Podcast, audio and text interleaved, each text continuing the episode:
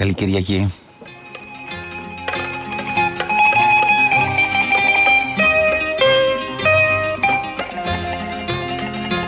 Παρακαλώ καθίστε, θα είναι ο τίτλος αυτής της εκπομπής, μιας εκπομπής που θα ακούτε κάθε Κυριακή.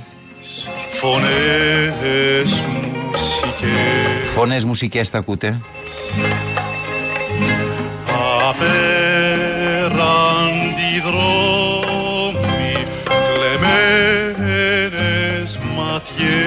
εκπομπή με τον Θάναση Λάλα που θα ακούτε όπως είπαμε κάθε Κυριακή εδώ από τη συχνότητα των παραπολιτικών, ναι 90,1.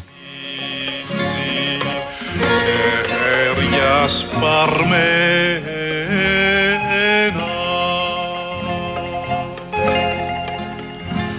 Στον ήχο είναι ο Νίκος Μπισμπίκης, στο τηλεφωνικό κέντρο είναι η Ελένη Νίκα, το τηλέφωνο μας είναι 2.11.10.80.800 2.11.10.80.800 παραπολιτικά 90,1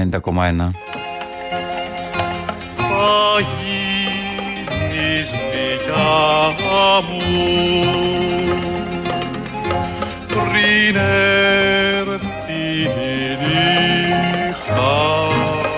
Τιμώντας το Μίκη Θοδωράκη ξεκινάει αυτή η εκπομπή με δύο τραγούδια του Μίκη Θοδωράκη Ο Μίκης δεν είναι πια ανάμεσά μας. Η απώλεια είναι τεράστια. Ένας χρόνος έχει περάσει και όσο θα περνάει ο χρόνος, οι συνέπειες της απώλειας αυτού του μεγάλου Έλληνα θα πολλαπλασιάζονται. Γιατί ο Μίκης μαζί με το Μάνο δεν ήταν απλώς οι άνθρωποι που μας πήραν από το χέρι και μας πέρασαν απέναντι. Μας έδωσαν ταυτότητα πολιτιστική, μας έφεραν στο ύψος του μεγαλείου που κρύβαμε μέσα μας. Ήταν οι φωνές που με τις δημόσιες παρεμβάσεις τους, σωστές ή λάθος, μας αφυπνίζανε. Μας καλούσαν να αντιδράσουμε.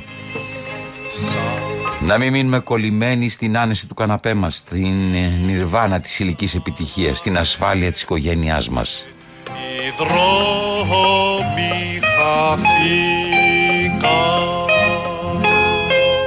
Παρακαλώ περάστε λοιπόν μια εκπομπή η οποία θα κρατάει δύο ολόκληρες ώρες από τις 12 με τις 2 κάθε Κυριακή εδώ με το Θανάση Λάλα. Σήμερα είναι μια εκπομπή η οποία στην πραγματικότητα ανοίγει την πορτούλα, την πορτούλα της εκπομπής και μπαίνουμε στο πρώτο, στο μικρό, στο μικρό το σαλονάκι στο οποίο θα σας εξηγήσουμε παρακαλώ πολύ στο μεγάλο σαλόνι τις υπόλοιπες όλες Κυριακές ποιους θα υποδεχόμαστε, ποιους θα καλούμε, ποιοι θα κάθονται στους καναπέδες μας, ποιοι στα τραπέζια μας, με ποιους θα μιλάμε από το πρωί μέχρι το βράδυ κάποιες στιγμές και θα σας τους παρουσιάζουμε Σάββατο, όχι, Κυριακή, Κυριακή στις 12 κάθε μέρα. Έτσι, καταλαβαίνετε, τα κάθε μέρα σας τα λέω, γιατί εμείς κάθε μέρα θα μιλάμε μαζί τους. Εμείς θα μαζεύουμε όλο το υλικό και θα ερχόμαστε την Κυριακή και θα σας παίζουμε ένα ολοκληρωμένο πορτρέτο ενός ανθρώπου με τις σκέψεις του, με τις ευαισθησίες του και εσείς θα περνάτε δύο ώρες απολαυστικές μέσα στο αυτοκίνητό σας, Κυριακή 12 η ώρα, μέχρι τις 2, μέχρι να πάτε δηλαδή για το γεύμα της οικογένειας ή τη μεγάλη σας βόλτα και εκεί που θα καθίσετε να περάσετε το υπόλοιπο της Κυριακής σας. Θα ακούτε λοιπόν αυτούς τους ανθρώπους. Δεν θα είναι πάντα τραγουδιστικό το αφιέρωμά μας, όχι, θα είναι και καθηγητές, σπουδαίοι καθηγητές, θα είναι σπουδαίες προσωπικότητες. Θα τις ακούτε από εδώ. Είναι κάτι σαν εκείνο το παλιό, αν θέλετε, πρόγραμμα της Μαρίας Δρεζάν το χωρίς πρόγραμμα. Έτσι κάπως θα είναι αυτή η εκπομπή. Κάθε φορά θα έχει έναν ολόκληρο, ολόκληρο, έναν ολόκληρο άνθρωπο που θα παρουσιάζεται μέσα από τις φωνές του, μέσα από τις σκέψεις του. Και εσείς θα καταλαβαίνετε με ποιον έχετε να κάνετε. Και στην Αθήνα θα έρθω καρδούλα μου καβάλα στο νοτιά Και σαν θα έρθει το δειλίνο στο γήπο σου θα μπω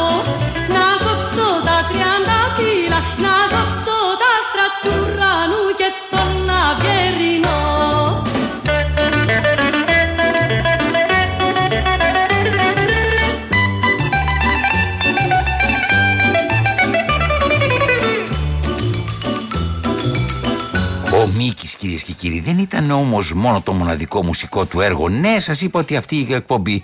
Προ, παρακαλώ καθίστε. Αυτός είναι ο τίτλος αυτής της εκπομπής. Θα φιλοξενεί πάντα προσωπικότητα. Σήμερα όμως σας κάνω. Ναι, έτσι φτιάχνουμε ένα μικρό. Μαγειρεύουμε ένα μικρό, μικρό φαγητό την ραδιοφωνικό για να καταλάβετε την οστιμιά που θα έχει αυτή η εκπομπή. Σήμερα λοιπόν ξεκινάμε Μίκη γιατί ένας χρόνος πέρασε και έφυγε ο Μίκης από τη ζωή μας. Ο Μίκης όσο ζούσε ήταν και κάτι ακόμα πολύ πιο σημαντικό από αυτό που νομίζουμε.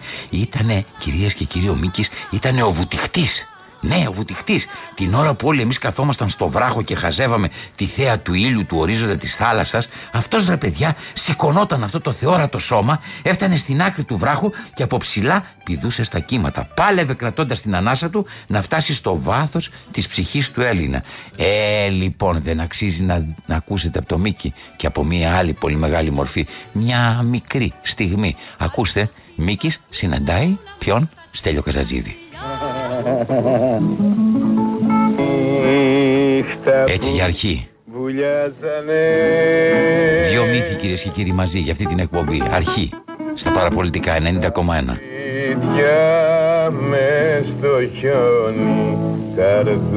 Τραγουδάει ο Στέλιος και του κάνει τη Μαρινέλα ο Μίκης. Στον κάτω δρόμο του χωριού καρδούλα μου. Σκοτώσαν τον Αντώνη, Αντώνη μου. Σκοτώσαν τον Αντώνη, Αντώνη μου. Μάνα σε ξεκληρίσανε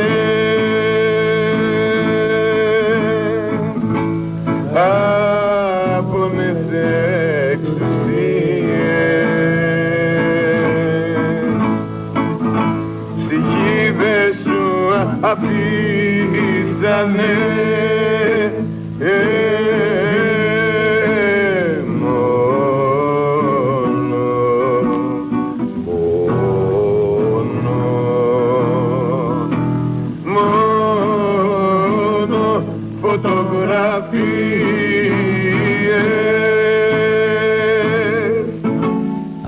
Α, αυτή ήταν στιγμή, αυτή ήταν στιγμή κυρίες και κύριοι. Την ώρα δηλαδή που στο στούντιο ήταν έτοιμος να τελειώνει ο Θοδωράκης να φύγει σε εκείνη τη θρηλυκή συνέντευξη. Μπαίνει μέσα, μπουκάρει μέσα ο Στέλιος και συναντιούνται οι δύο θρύλοι 30 χρόνια μετά και παίρνει ο Στέλιος την ε, κιθάρα και αρχίζει και τραγουδάει στον Μίκη και ξαναθυμούνται τα παλιά και εσείς τα έχετε δει και σε βίντεο. Ναι, ναι, στο YouTube αυτή την καταπληκτική στιγμή που την έχουν δει πάνω από 2,5 εκατομμύρια άνθρωποι.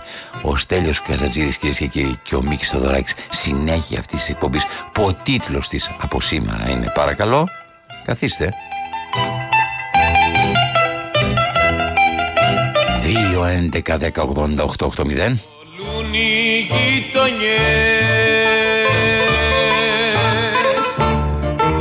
Βασιλικό κι ασβέστη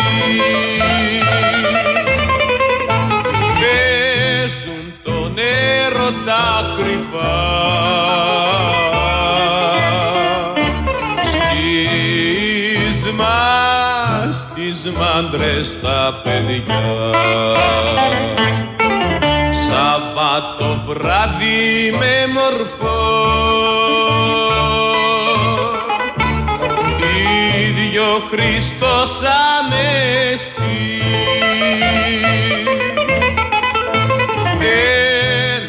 τραγούδι του Τσιτσάνη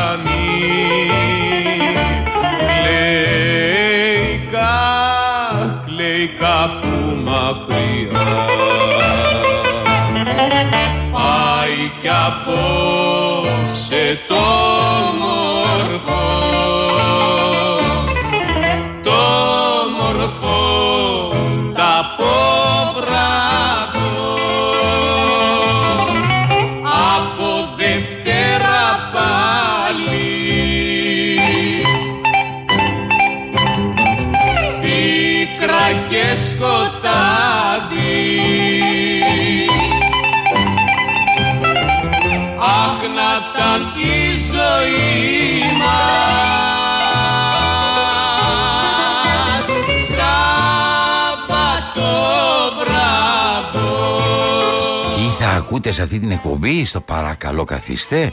Ερωτήσεις όπως τι είναι η έμπνευση κύριε Θοδωράκη; Μια λάβα που τρέχει είναι η έμπνευση. Μπορεί και να πάει χαμένη αν όμως μπορέσεις εκείνη τη στιγμή να τη μορφοποιήσεις Δημιουργείς ένα έργο λάλα. Αν δεν προλάβεις να επέμβεις εκείνη τη στιγμή που τρέχει Πάει.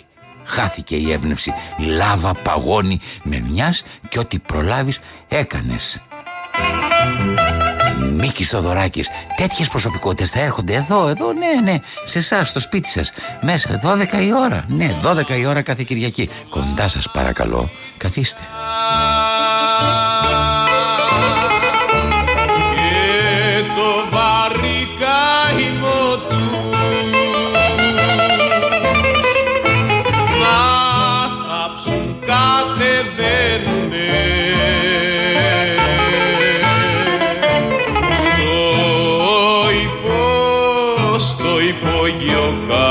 Και δεν θα μιλάμε μόνο με τους ανθρώπους για αυτό το οποίο είναι οι άνθρωποι. Όχι, θα μιλάμε για όλα και για αυτά που έχετε κι εσείς μέσα στο μυαλό σας. Και θέλετε να ρωτήσετε έναν άνθρωπο που πολύ τον θαυμάζετε, αλλά δεν τον ξέρετε. Ναι, και γι' αυτό θα σας δίνω εγώ το τηλέφωνο κάθε φορά 211 10 80 880 και θα σας ανακοινώνω ποιος θα είναι ο φιλοξενούμενος της επόμενης εβδομάδας και εσείς θα στέλνετε ερωτήσεις. Τι θέλετε να το ρωτήσετε; Αν ήσασταν πλάι του σε απόσταση αναπνοής, τι θα ρωτούσατε δηλαδή; Αν ήσασταν πλάι σε απόσταση αναπνοής, τον Πάριο, τι τη Μαρινέλα, πάει κι απόψε το μόρφο Ερωτήσεις του τύπου ήταν γράμματος ο πατέρας σας, κύριε Θοδωράκη. Ήταν γενικός διευθυντής του Υπουργείου Εσωτερικών, θα ακούγατε αν ζούσε ο Μίκης τώρα και ήταν εδώ σε αυτή την εκπομπή να απαντάει. Υπάρχουν πράγματα, κύριε Θοδωράκη, τα οποία πιστεύετε ότι έχετε πάρει από τον πατέρα σας; Το πρώτο που πήρα από αυτόν είναι το πατριωτικό πάθος, το οποίο μου το μετέδωσε διότι ήταν από μια οικογένεια αγωνιστών της Κρήτης με μεγάλη παράδοση. Ο προπάπους μου, ο πεθερός του παππού μου, ήταν ο Χάλη, ο στρατηγός της Κρήτης. Ο αδελφός του είχε γράψει το Πότε θα κάνει ξαστεριά. Ένας άλλος πάλι συγγενής του πατέρα μου ήταν ο, Θερο, ο Θεοδωρομανόλης. Ήταν ο μεγαλύτερος λιρεάρης της Κρήτης. Θεωρείται ο συνθέτης των Ριζίτικων. Από εκεί μάλλον πήρα και τη φλέβα μου στη μουσική. Τέτοιοι άνθρωποι θα εμφανίζονται. Τέτοιοι άνθρωποι θα λένε τι σκέφτονται, τι ζήσανε για σας. Τέτοιοι άνθρωποι θα μεταφέρουν την εμπειρία τους μέσα από το παρακαλώ, καθίστε. Κάθε Κυριακή 12 με 2 εδώ στα παραπολιτικά. Σήμερα λοιπόν πάμε σε διαφημίσεις και αμέσως μετά επιστρέφουμε έχουμε και καλεσμένο για να σας κάνω αυτό το ωραίο, το ωραίο κυρίες και κύριοι σερβίρισμα αυτής της εκπομπής που θα ξεκινήσει από την άλλη εβδομάδα να καλεί μια προσωπικότητα δύο ολόκληρες ώρες να τη χαιρόμαστε.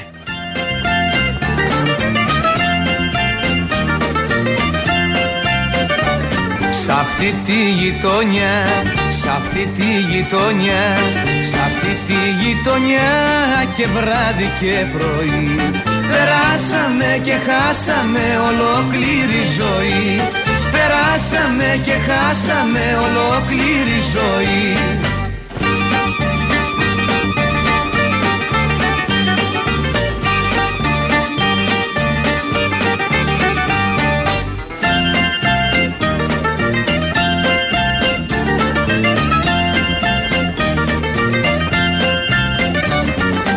αυτή τη γειτονιά, σ' αυτή τη γειτονιά, σ' αυτή τη γειτονιά μας πήραν οι καημοί.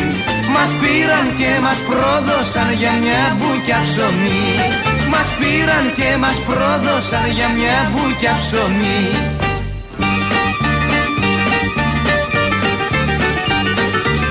Έτσι θα πάμε τώρα σε διαφημίσεις και αμέσως μετά η έκπληξη παρουσίας εδώ κοντά μου για να σας σερβίρουμε το υλικό το οποίο, λεπτομέρειες από ένα υλικό το οποίο θα είναι πάντα παρόν εδώ, ολόκληρο όμως.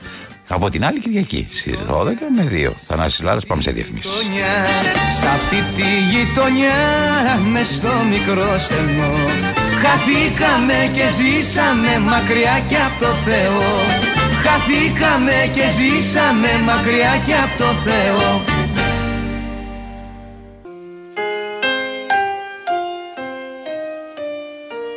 Παρακαλώ, καθίστε. Νέα εκπομπή του Θανάση Λάρα κάθε Κυριακή κυρίες και κύριοι 12 με 1. Άντε με δύο θα το συνηθίσω, μην, μην αλλάζει. Σκοτεινιά Και ο Γιώργος θα έρθει εδώ, εδώ φιλοξενούμενος μας. αμαράς θα έρθει μαζί σου Ήδη έχουμε έχουμε συμφωνήσει με τη Δημητρούλα την Γαλάνη, την αγαπημένη μας. Και θα έρθει και ο Γιώργος ο Γραμματικάκης και αυτός έχει συμφωνήσει. Και ο Νίκος ο Ανδρουλάκης και η Ελένη Αρβελέρ. Τα έχουμε συνονοηθεί με αυτούς. Είναι ο πρώτος μήνας μας. Ξέρεις, δική σου,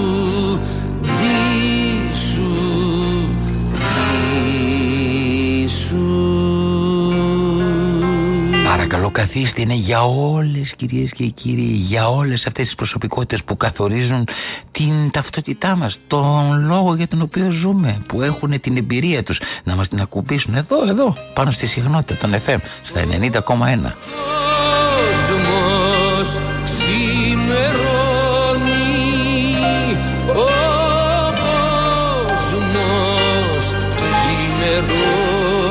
Πόσο λυπάμαι που δεν θα μπορέσουν στο παρακαλώ καθίστε να είναι κάποιοι άνθρωποι που λάτρεψα στη ζωή μου γιατί δυστυχώς μας βλέπουν από αλλού, από πολύ ψηλά. Δεν μπορείτε να φανταστείτε. Τι στεναχώρια έχω για παράδειγμα που δεν θα ακούσετε ποτέ με τη φωνή του να λέει ο Γιάννης ο Κουνέλη. Για μένα, επειδή το αναφέρετε κύριε Λόλα και προσπαθείτε να κάνετε κάποια σύγκριση, ο Τζάσπερ Τζόουνς ήταν. Ο, ο Τζάσπερ, ναι, ο Τζάσπερ ήταν συντηρητικός για τα δεδομένα της εποχής του. Ο Πόλακ ο μεγάλος οικαστικός ήταν ο πραγματικά ριζοσπάστης της Αμερικανικής τέχνης. Αλλά για να επανέλθω στην Ιταλία και στο τι με εγωίτευσε φτάνοντας εκεί, φεύγοντας από την Ελλάδα, θα πρέπει να πω ότι δεν θα ξεχάσω ποτέ μου που μου έδωσε η μεγα... αυτό που μου έδωσε η μεγάλη αναγεννησιακή ζωγραφική. Δυστυχώς, ο μεγάλος Γιάννης Κουνέλης δεν είναι πια εδώ για να είναι. Παρακαλώ, καθίστε μαζί μας. Ενίοτε όμως θα επιστρέφουμε και σε αυτούς. Θα λέμε λογάκια. Λογάκια γιατί μας ακούνε εκεί απάνω και θυμώνουνε εάν δεν αναφερόμαστε σε αυτούς. Γιατί για αυτούς θα πρέπει, κυρίες και κύριοι, να έχουμε ξεχωριστή θέση στη μνήμη μας. Σήμερα μαζί μου εδώ, έκπληξη, είναι ο Αντώνης Μποσκοίτης. Ο Μποσκοίτης λοιπόν είναι φιλαράκι μου καλό. Κάνουμε μαζικές συνεντεύξεις τώρα πια. Και έχει φέρει και αυτός από το υλικό του πάρα πολύ ωραία πράγματα. Να σας παίζουμε λεπτομέρειες ναι, λεπτομέρειες, να ακούτε ιστοριούλες για να δείτε τι θα υποδέχεται το σαλονάκι αυτής της εκπομπής. Κόσμος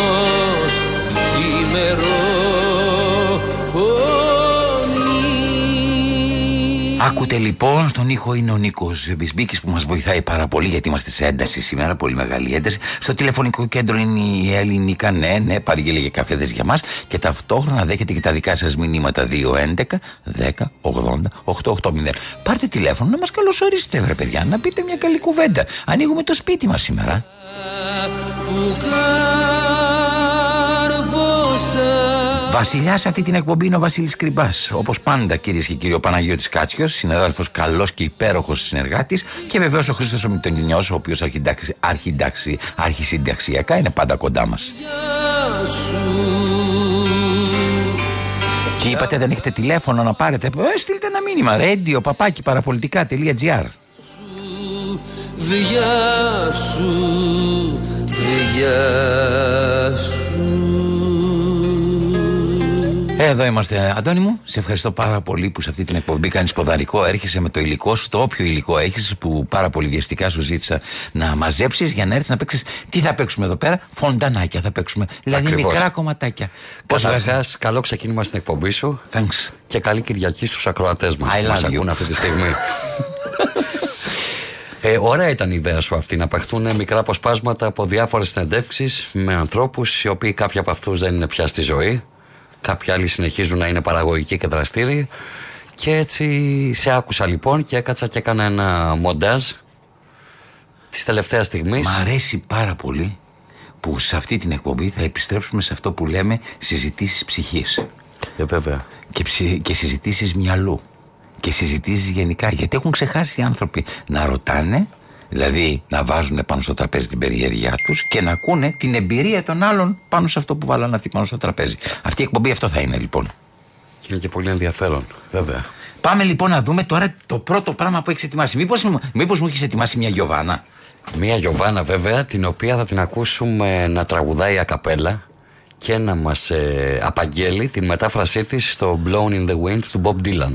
Πριν το ακούσουμε, για πες μου, πότε τη συνάντησες και πώς τη συνάντησες; Τη συνάντησα- Πότε της είπες, παρακαλώ, καθίστε πλάι μας και κάθισε πλάι σου και άρχισε να Ε, μιλάει. αυτό έγινε στο σπίτι της Νένας Βενετσάνου το 2014 νομιζω όπου τους είχα πάρει μια μεγάλη κοινή συνέντευξη.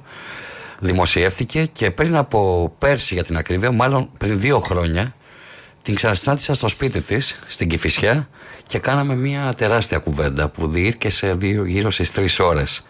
Από αυτή λοιπόν τη μαραθώνια συζήτηση, όπου μου μίλησε κυρίως για τη διεθνή καριέρα της, τη συμμετοχή της στη Eurovision τότε, στα ξένα φεστιβάλ, τη μεγάλη της θητεία ως τραγουδίστρια στην πρώην Σοβιετική Ένωση, που λατρεύτηκε κυριολεκτικά η Γιωβάνα. Ε, απομόνωσα το κομμάτι αυτό, γιατί μου είχε κάνει εντύπωση που αυτή η γυναίκα, παρότι δεν ανήκε στο χώρο ούτε της folk, ούτε της rock, ας πούμε, ε, μετέφρασε πρώτη το τραγούδι αυτό του Bob Dylan. Το, και το ηχογράφησε κιόλας. Και αυτό μου φάνηκε αρκετά ενδιαφέρον και έτσι σε εκείνη τη συνέντευξη, τη δεύτερη που κάναμε πριν από δύο χρόνια, απήγγειλε τη δική της μετάφραση και τραγούδισε και το, το κομμάτι. Γιωβάνα, μέρος δεύτερο. Η Γιωβάνα διαβάζει την δική της μετάφραση στο Blown in the Wind του Bob Dylan και μετά θα μας το τραγουδήσει ακαπέλα και η συνέντευξη θα συνεχιστεί. Πόσους πολλούς, πόσους δρόμους θα διαβεί ένα γόρι άντρας να γεννεί. Πόσα κύματα θα σκίσει ένα πανί πριν στην άμμο να αποκοιμηθεί. Και πόσο ακόμα τα κανόνια θα πετούν μπάλες κόκκινες που θα αιμορραγούν. Ο άνεμος φίλε, αυτός θα σου πει, αυτός μονάχα θα σου πει. Πόσο πάντα θα υπάρχουν τα βουνά πριν οι θάλασσες τα πάρουν αγκαλιά. Πόσα χρόνια άνθρωποι θα ζουν πριν τον ήλιο τους ελεύθεροι τον δουν; Και πόσο ακόμα εσύ, εγώ και αυτοί θα περνάμε δίπλα τους τυφλοί; Ο άνεμος φίλε, αυτός θα σου πει, αυτός μονάχα θα σου πει. Πόσους πολλούς, πόσους δρόμους θα διαβεί ένα γόρι άντρας να γίνει Πόσα κύματα θα σκίσει ένα πανί πριν στην άμμο να αποκοιμηθεί. Και πόσο ακόμα τα κανόνια θα πετούν μπάλες κόκκινες που θα αιμορράγουν. Ο άνεμος φίλε αυτός θα σου πει. Αυτός μονάχα θα σου πει. Θεωρείς ότι δικαίως πήρε ο Μπομπ Ντίλαν το Νόμπελ λογοτεχνίας; Νομίζω ναι. Και ήταν καλό για την Ακαδημία η οποία ε, της Σουηδίας η οποία έπαψε με αυτόν τον τρόπο ανοίχτηκε, ελευθερώθηκε πήγε και σε άλλους ορίζοντες και τους πήρε στην αγκαλιά της τους ορίζοντες αυτούς. Γιατί αυτοί οι ορίζοντες υπάρχουν και επηρεάζουν όλο τον κόσμο. Γιατί να μην δοθεί και εκεί ένα Νόμπελ. Στο τραγούδι, ας πούμε, στο στίχο του τραγουδιού κυρίως. Όταν αξίζει, όταν χαράζουν δρόμους.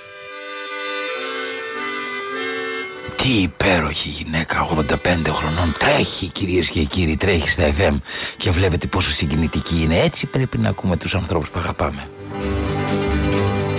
Στην αγκαλιά μου κι απόψε σαν άστρο Παρακαλώ καθίστε. Δεν απομένεις στον κόσμο Και αυτή είναι μια ηχογράφηση του 1961. Είναι η πρώτη βερσιόν του τραγουδιού αυτού του Μίκη Θοδωράκη. Η πρώτη, η πρώτη τουλάχιστον επίσημη ηχογράφηση σε ενορχίστρωση και διεύθυνση του Μάνου Χατζηδάκη.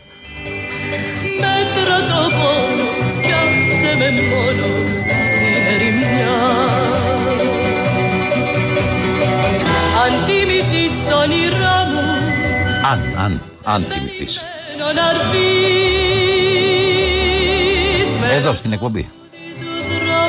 Του δρόμου να έρθεις όνειρό μου. Το καλοκαίρι που λάβει τα αστέρι με φως να ντυθείς Κυριακή 4 Σεπτεμβρίου 2022. Παρακαλώ καθίστε. Η νέα εκπομπή του Θανασιλάλα από τις 12 μέχρι τις 2 κάθε Κυριακή εδώ κοντά σας θα είμαστε. Με προσωπικότητες τις οποίες θα θέλατε να τις ρωτήσετε αυτά που σας βασανίζουν πολύ.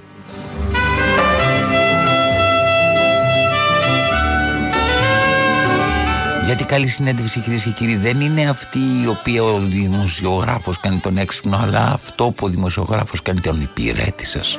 Ρωτάει αυτό που θα θέλατε εσείς να ρωτήσετε και δεν έχετε μικρόφωνο.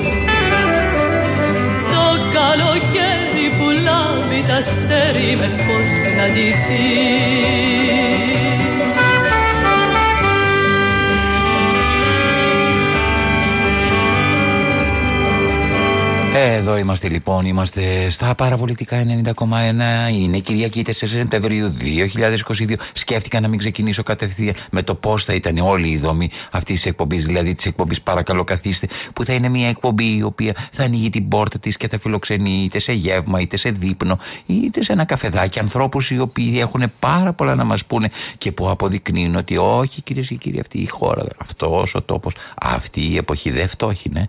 Εμείς έχουμε το, την κάμερα στρέψει εκεί που είναι η φτώχεια μας. Αν λιγάκι τη στρέψουμε πιο εκεί, θα δούμε ότι υπάρχουν και σήμερα κυρίες και κύριοι σπουδαίοι άνθρωποι με σπουδαίες εμπειρίες που, που σπουδαία πράγματα μπορούν να μας πούν και να αλλάξουν τη ζωή μας. Εδώ κοντά μας, ο Αντώνης Μποσχοήτης, ένας από τους ε, καλύτερους Έλληνες δημοσιογράφους, κυρίως ένας άνθρωπος ο οποίος κάνει συνεντεύξεις, δηλαδή μετά την Όλγα, την Πακομάρου εννοώ, μετά από εμά, τον Στάθη, τον Τζαγκαρουσιάνο, τον Θανάση, τον Λάλα και όλους τους υπόλοιπους, έρχονται και τα άλλα παιδιά. Και εγώ χαίρομαι πάρα πολύ, Αντώνη μου, που εσύ κάνεις με μια συνέπεια αυτή τη δουλειά. Για πες μου, όταν πας να τους συναντήσεις αυτούς τους ανθρώπους. Καταρχάς, άρχισες στι κολακίες και. Δεν κολακεύω. Με, τιμάς πάρα πολύ, ξέρω ότι τα πιστεύεις. Στηρίζω την ιστορία του είδους και το Ευαγγέλιο. Είναι χαρά μου η συνεργασία μας, Θανάση, και το ξέρεις αυτό. Και αναφέρει και την Όλγα την Πακομάρο, την αγαπημένη μας φίλη. Και χαίρομαι πάρα πολύ που στο ΦΑΚ στο FACMAC που κυκλοφόρησε χθες και, και σε όλα τα επιλεγμένα σημεία θα είναι από την, πέμπτη, την Πέμπτη, είσαι πάντα παρόν, πάντα μας βοηθάς και ευχαριστούμε πάρα πάρα πολύ. Πάμε τώρα να μας πεις όταν ξεκινάς. Πας να ξεκινήσεις τώρα, ας υποθέσουμε, βάζω μια υπόθεση, ρε παιδί μου, ότι πας να συναντήσεις την Τζαλιγοπούλου. Μπράβο. Α υποθέσουμε, που κάνεις αυτούς τους ανθρώπους εσύ, ε. Τι, τι είναι αυτό που σε απασχολεί πηγαίνοντας; Σε απασχολεί κάτι; Να τους γνωρίσω εγώ περισσότερο ο ίδιος. Γνωρίζοντάς τους βέβαια έτσι. Ε, μου έχει τύχει να πάρω και συνέντευξη από ανθρώπους με τους οποίους δεν είχα καμία επαφή με το, και με το έργο τους ακόμα. Φρόντισα όμως να τους μάθω λίγο πριν τους συναντήσω. Αλλά κυρίως είναι αυτό το αίσθημα της περιέργειας που έχω εγώ απέναντί τους. Και όπως ανοίγονται σε μένα, αυτό επιθυμώ και για τον αναγνώστη μετά στη συνέχεια της συνέντευξης. Δηλαδή να, να, τη, να τους μάθει και ο αναγνώστης μετά, όπως τους έμαθα και εγώ εκείνη την ώρα. Αλλά αυτό προποθέτει και έναν σεβασμό, νομίζω, που αυτόν ή τον έχεις ή δεν τον έχεις. Και εγώ νομίζω και αυτό το κάνεις και εσύ κατά κόρον. Ε, σεβόμαστε πάρα πολύ τους συνομιλητές μας. Αυτό είναι πάρα πολύ σημαντικό κατά τη γνώμη μου. Το δεύτερο σημαντικό σε μια καλή συνέντευξη τι είναι κατά την άποψή σου από την εμπειρία σου και όχι από την θεωρητική σου προσέγγιση; Ε, θα έλεγα και η συγκυρία που παίρνεις μια συνέντευξη. Μπορεί κάποιος, ας πούμε, να τον συναντήσεις κάποια στιγμή που να μην είναι τόσο ομιλητικός ή να μην έχει πολύ διάθεση. Ε, να μιλήσω, ας πούμε, για μια συνέντευξη που πήρα από μια καλλιτέχνη του εξωτερικού, που εσύ την έχεις συναντήσει κατά κόρον και της έχεις πάρει τρεις συνεντεύξεις, τέσσερις. Τη Μαριάν Faithful. Τη μέρα που τη συνάντησα, θυμάμαι, ήταν ε, εξαιρετικά αγενής. Προφανώς κάτι είχε δεν, είχε, δεν είχε την όρεξή της που λένε, σε καλό mood. Παρ' όλα αυτά έγινε μια δυνατή συνέντευξη, αλλά στην κόψη του ξηραφιού. Δηλαδή, όπου με πήγε εκείνη, την πήγα κι εγώ. Αλλά βγήκε η συνέντευξη. Άρα λοιπόν θεωρώ ότι η χρονική συγκυρία, ακόμα και ένας χώρος που γίνεται μια συνέντευξη, είναι σημαντικός. Πολύ σημαντικός. Μου έχει συμβεί και εμένα ξέρεις αυτό με την Τζέιν Μπίρκιν. Ε, την Τζέιν την, την έχω συναντήσει αρκετές φορές. Με συγχωρείς που το λέω Τζέιν, αλλά πραγματικά νιώθω ότι είναι φίλη μου η Τζέιν Μπίρκιν. Ε, και την είχα συναντήσει και έχουμε κάνει αρκετές συνεντεύξεις. Μια μέρα πήγα λοιπόν να της, ε, κάνω μία από τις συνεντεύξεις που της έκανα και ε, μόλις μπήκαμε, άνοιξε η πόρτα Μπήκαμε, ε, Ριβ Ζακόμπ 17, το σπίτι, ε, ε, στο, στο Παρίσι. Ανεβαίνουμε, ανοίγει η πόρτα, δεν με υποδέχεται κανένας. Μπαίνουμε μέσα με το συνεργείο και όλα τα υπόλοιπα με τον ε, Κωνσταντίνο τον Νικηφόρο και με τον Κωστή τον Ακριτίδη. Καθόμαστε και έχουμε στείλει με τις κάμερες κτλ. Πουθενά η Τζένι Μπίρκινγκ. Αλλά ακούμε μέσα στο σπίτι φοβερές φωνές. Τσακωμό, τρομερό. Τρομερό τσακωμό. Έχουμε πέσει προφανώς σε μια πολύ δύσκολη περίπτωση. Βγαίνει από μια πόρτα η Τζέιν Μπίρκινγκ λέει: Περίμενε. Περιμένουμε εμείς εκεί και είναι τσακωμός. Συνεχίζει τσακωμός, τσακωμός. Τσακωνόταν τρομερά με την κόρη της. Μάλιστα. Εντάξει, και για τον πατέρα της να λέει διάφορα πράγματα, ότι είσαι ίδιος με, ίδια με τον πατέρα σου. Της ότι έχεις και- Charlotte Gainsbourg, δηλαδή. Βέβαια, βέβαια, βέβαια. Ε, και ο πατέρας και αρχίζει όλη αυτή η ιστορία. Φεύγει. Ανοίγει η κόρη την πόρτα, ανοίγει, βγαίνει, χτυπάει πίσω την πόρτα την εξώπορτα και εξαφανίζεται. Και λέει, δεν με συγχωρείς, αλλά τώρα εγώ δεν μπορώ να κάνω συνέντευξη. Θα πω σε σένα ό,τι ακριβώς μου λέει αυτό το κορίτσι. Μου έχει βγάλει την ψυχή. Και είναι μια ολόκληρη, ένας μονόλογος ολόκληρος απέναντι στην κόρη της που έκανε αυτό, που ο πατέρας ήταν εκείνο. Μια καταπληκτική στιγμή. Απίθανο, απίθανο. Πολύ πιο, Θεατρικό. ωραίο, πολύ πιο ωραίο από μια συνέντευξη με ερωτήσεις τυπικές Έτσι, και όλο έτσι, αυτό. Έτσι, έτσι. μπράβο. Τώρα όμως, μια που είπαμε, θες να πάμε λιγάκι Τσαλιγοπούλου. Έχεις κάνει Τσαλιγοπούλου. Ε, Βεβαίως. Τη έκανα το 2013 νομίζω αυτή η συνέντευξη έγινε. Συναντηθήκαμε σε ένα καφέ στο, στο Γκάζι και από ό,τι θυμάμαι στο συγκεκριμένο απόσπασμα η Τσαλιγοπούλου μιλάει για το πώς ήταν τα πρώτα χρόνια στο τραγούδι η ίδια ε, η οποία δεν έδινε και τόση σημασία στην εμφάνισή της. Και ότι ήταν ένα πολύ κλειστό άτομο και στην ουσία η επαφή με το τραγούδι την έκανε να πώς γίνει ήταν. πιο κοινωνική. Τι κορίτσαρος όμως. Ε. Στο Σύριο το 1987 ξεκίνησε η Τσαλιγοπούλου με το Σταμάτης Πανουδάκη στο Κύριε των Δυνάμεων υπό τη διάθεση του Χατζηδάκη. Μιλάμε για. Πώς κο- ήταν το μέρος που συναντηθήκατε, Δηλαδή, καθόσασταν απέναντι στο τραπέζι; Σε ένα τραπεζάκι ακριβώς. Θυμάμαι και τι είχαμε παραγγείλει εκεί. Ε, εκείνη πες τη το, μέρα. για πες, γιατί αυτή η εκπομπή θα παραγγέλνει την ώρα που θα πε- θα γίνει Καφέδε την και κουβέντα. ένα παγωτό μετά παρήγγειλε η Ελένη. Τι παγωτό, μην μου πεις ότι ήταν καημάκι. Καϊμάκι ήταν. Καημάκι, ε; Ακριβώς, Ωραία, ακριβώς. τι- τι- Είδες κυρίες και κύριοι, ακούστε λοιπόν ένα μικρό στιγμιότυπο σαν φοντανάκι ή αν θέλετε σαν σοκολάτα μαργαρίτα από εμάς για εσά. Κάποια στιγμή ε, λίγο έφυγα από αυτό το, ξέρεις, Πώς θα το μονοεπίπεδο. χαρακτήρισες, μονοεπίπεδο, έτσι; Μονοεπίπεδο. Ε, το μόνο που με ενδιαφέρει ήταν ε, ε, η μουσική. Είναι πάρα πολύ ε, ανώριμη. Ήσουν, είπες; Ναι, πολύ ανώριμη. Πολύ... Ε, Δεν είχες μονοδιάστατη. διευρυμένου ορίζοντες, εννοείς; Όχι, δεν με ενδιαφέρε η ζωή μου, με ενδιαφέρε το τραγούδι. Έχασα σε πάρα ενδιαφέρει η πολλά ζωή σου, ε; πράγματα. Ναι, Πάρα πολλά πράγματα. Ούσα μητέρα όμως, έχοντας κάνει και το παιδί ήδη, ας πούμε. Βεβαίως, βεβαίως. Να σου πω ότι είχες μια ολοκληρωμένη προσωπική ζωή. Είχες κάνει και... Καμία ολοκληρωμένη προσωπική ζωή. Ήταν, ήμουν ένα παιδί το οποίο το ταλέντο ήταν πάρα πολύ ψηλά και η κοινωνική ζωή ήταν εδώ. Η ψαλίδα ήταν τεράστια. Τεράστια απόκληση. Ε, πέρασε πολλής χρόνος για να μπορέσω να ισορροπήσω τον άνθρωπο. Ψυχολογικά, αν το Τον θέλεις, άνθρωπο με τον, με τον καλλιτέχνη. Δηλαδή, όταν γίνεσαι πολύ γνωστός, υπάρχει μια αναγνωρισιμότητα. Ε, όλοι πιστεύουν ότι είσαι το ίδιο καλός και σαν άνθρωπος. Δεν είναι όμως έτσι τα πράγματα. Δεν θέλω να πω αν ήμουν κακός Το ίδιο καλός σημαίνει ότι είσαι επιτυχημένος άνθρωπος, μάλλον. Πιο σωστή Ακριβώς, έκφραση. αυτό. Όχι καλός, γιατί καλή είμαστε όλοι Αυτό που λέει ο είναι. λόγος. Δηλαδή εκεί κανένας δεν θα έλεγε ότι δεν ήμουν καλή τραγουδίστρια, αλλά αν κάποιος με γνώριζε, φοβόμουν να με γνωρίσει περισσότερο γιατί αισθανόμουν ότι δεν είχα ολοκληρωθεί. Ήμουν πολύ νέα όταν συνέβαιναν όλα αυτά. Πέρασε λοιπόν πολλή χρόνο. Έφτασα κοντά στα 35 για να μπορέσω ε, να αισθανθώ άνθρωπος, γυναίκα, ωραία γυναίκα. Παλιά οι φίλοι μου λέγανε καλά έχεις πόδια. Όταν ήσουν να φοράω φορεματάκια λίγο πιο κοντά, με κοιτούσαν και έχεις πόδια. Ωπαρε, δηλαδή. Φόραγες κάτι μακριά, έτσι κάτι καυτάλια, χύπικα, ε; Όχι, όχι, όχι, αυτό ήταν μιας δεκαετίας πριν. Ναι, ναι, ναι, ναι. ναι, Δεν ναι. υπήρχε αυτό. Α, Πανταλόνια, ένα βοροκούριτσο. Ήταν κάπως ένα μυστήριο πλάσμα. Βόρειο Ελλαδίτησα, ε, τσαμπουκαλού, απότομη, εγωίστρια. Εγωίστρια, ε. Και δεν θα πάσουν και κουβέντα, ας πούμε, δηλαδή. Ποτέ, ποτέ, τέλει- τελείωσε. Εγώ είχα το στόχο μου και δεν ήθελα πολλά πολλά. Παρακαλώ, καθίστε. Έχετε να ακούσετε πολλά. Και ένα ωραίο τραγούδι, πολύ ωραίο. Γιώργος Ανδρέου, Γιώργος Χρονάς και Ελένη Τσαλιγοπούλου. Την καλημέρα μας στον ποιητή της γενιάς μας, Γιώργος Χανάς.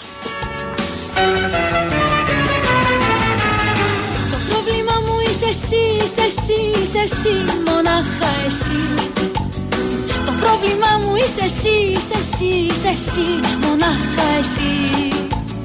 Το πρόβλημα μου είσαι εσύ, στο έχω πει μόνο εσύ, αγάπη μου, εσύ. Το πρόβλημα μου είσαι εσύ, που δεν ξέρω γιατί, καρδιά μου, εσύ.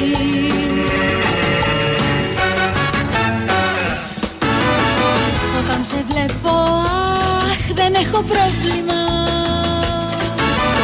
Καλησπέρα, καλημέρα. δεν έχω Όταν λες πως μ' αγαπάς δεν έχω 2, 10, 80, 880 το τηλέφωνο μας.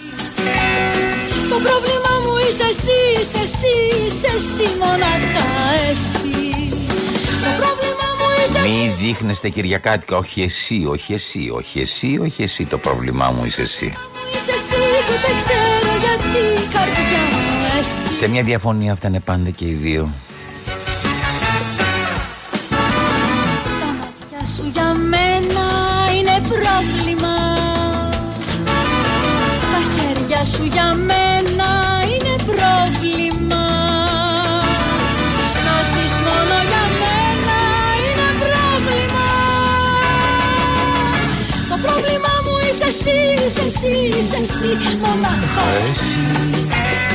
Το πρόβλημα μου είσαι εσύ, είσαι εσύ, είσαι εσύ μονάχα Πού βρίσκεται, αυτή- πού βρίσκεστε, πού βρίσκεστε αυτή τη στιγμή κυρίες και κύριοι, πού, σε ποιο φανάρι, τηλεφωνήστε 2 11 10 80 880. Πέστε μας πού ακριβώς έχετε φρενάρει και ακούτε αυτή την εκπομπή. Παρακαλώ, περάστε. Από το σαλονάκι μας. Από την άλλη Κυριακή θα φιλοξενούνται σε αυτή την εκπομπή άνθρωποι οι οποίοι θα θέλατε να ακούσετε πώς αισθάνονται και τι σκέφτονται. Θα θέλετε να ρωτήσετε αυτό που σας απασχολεί. Όχι, δεν θα είναι μόνο μουσική. Μόνο εσύ Δεν θα είναι μόνο τραγουδιστές. Θα είναι καθηγητές, θα είναι επιστήμονες, θα είναι άνθρωποι του πνεύματος λίγων ως πολύ. Θα είναι από εκείνους που δεν εστιάζει πάντα η κάμερα. Η κάμερα βλέπει τη φτώχεια μας και εμείς θα πάμε στον πλούτο μας. Γιατί δεξιά και αριστερά μας είναι γεμάτο χρυσάφι. Διαμάντια καταπληκτικά. Τα οποία νομίζουμε ότι άλλαξε η εποχή και αυτά εξαφανίστηκαν. Όχι, όχι, ο βυθός παραμένει γεμάτος, γεμάτος διαμάντια. Πάμε σε διαφημίσεις και επιστρέφουμε.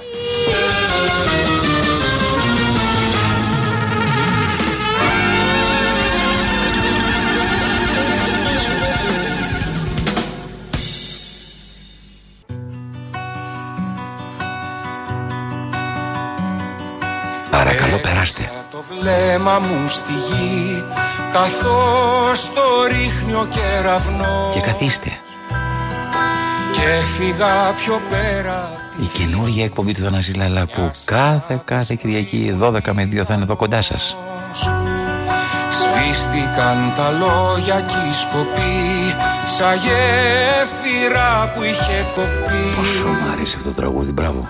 Και κρύβε η καρδιά μου αγκαλιά Μια φωτογραφία σου παλιά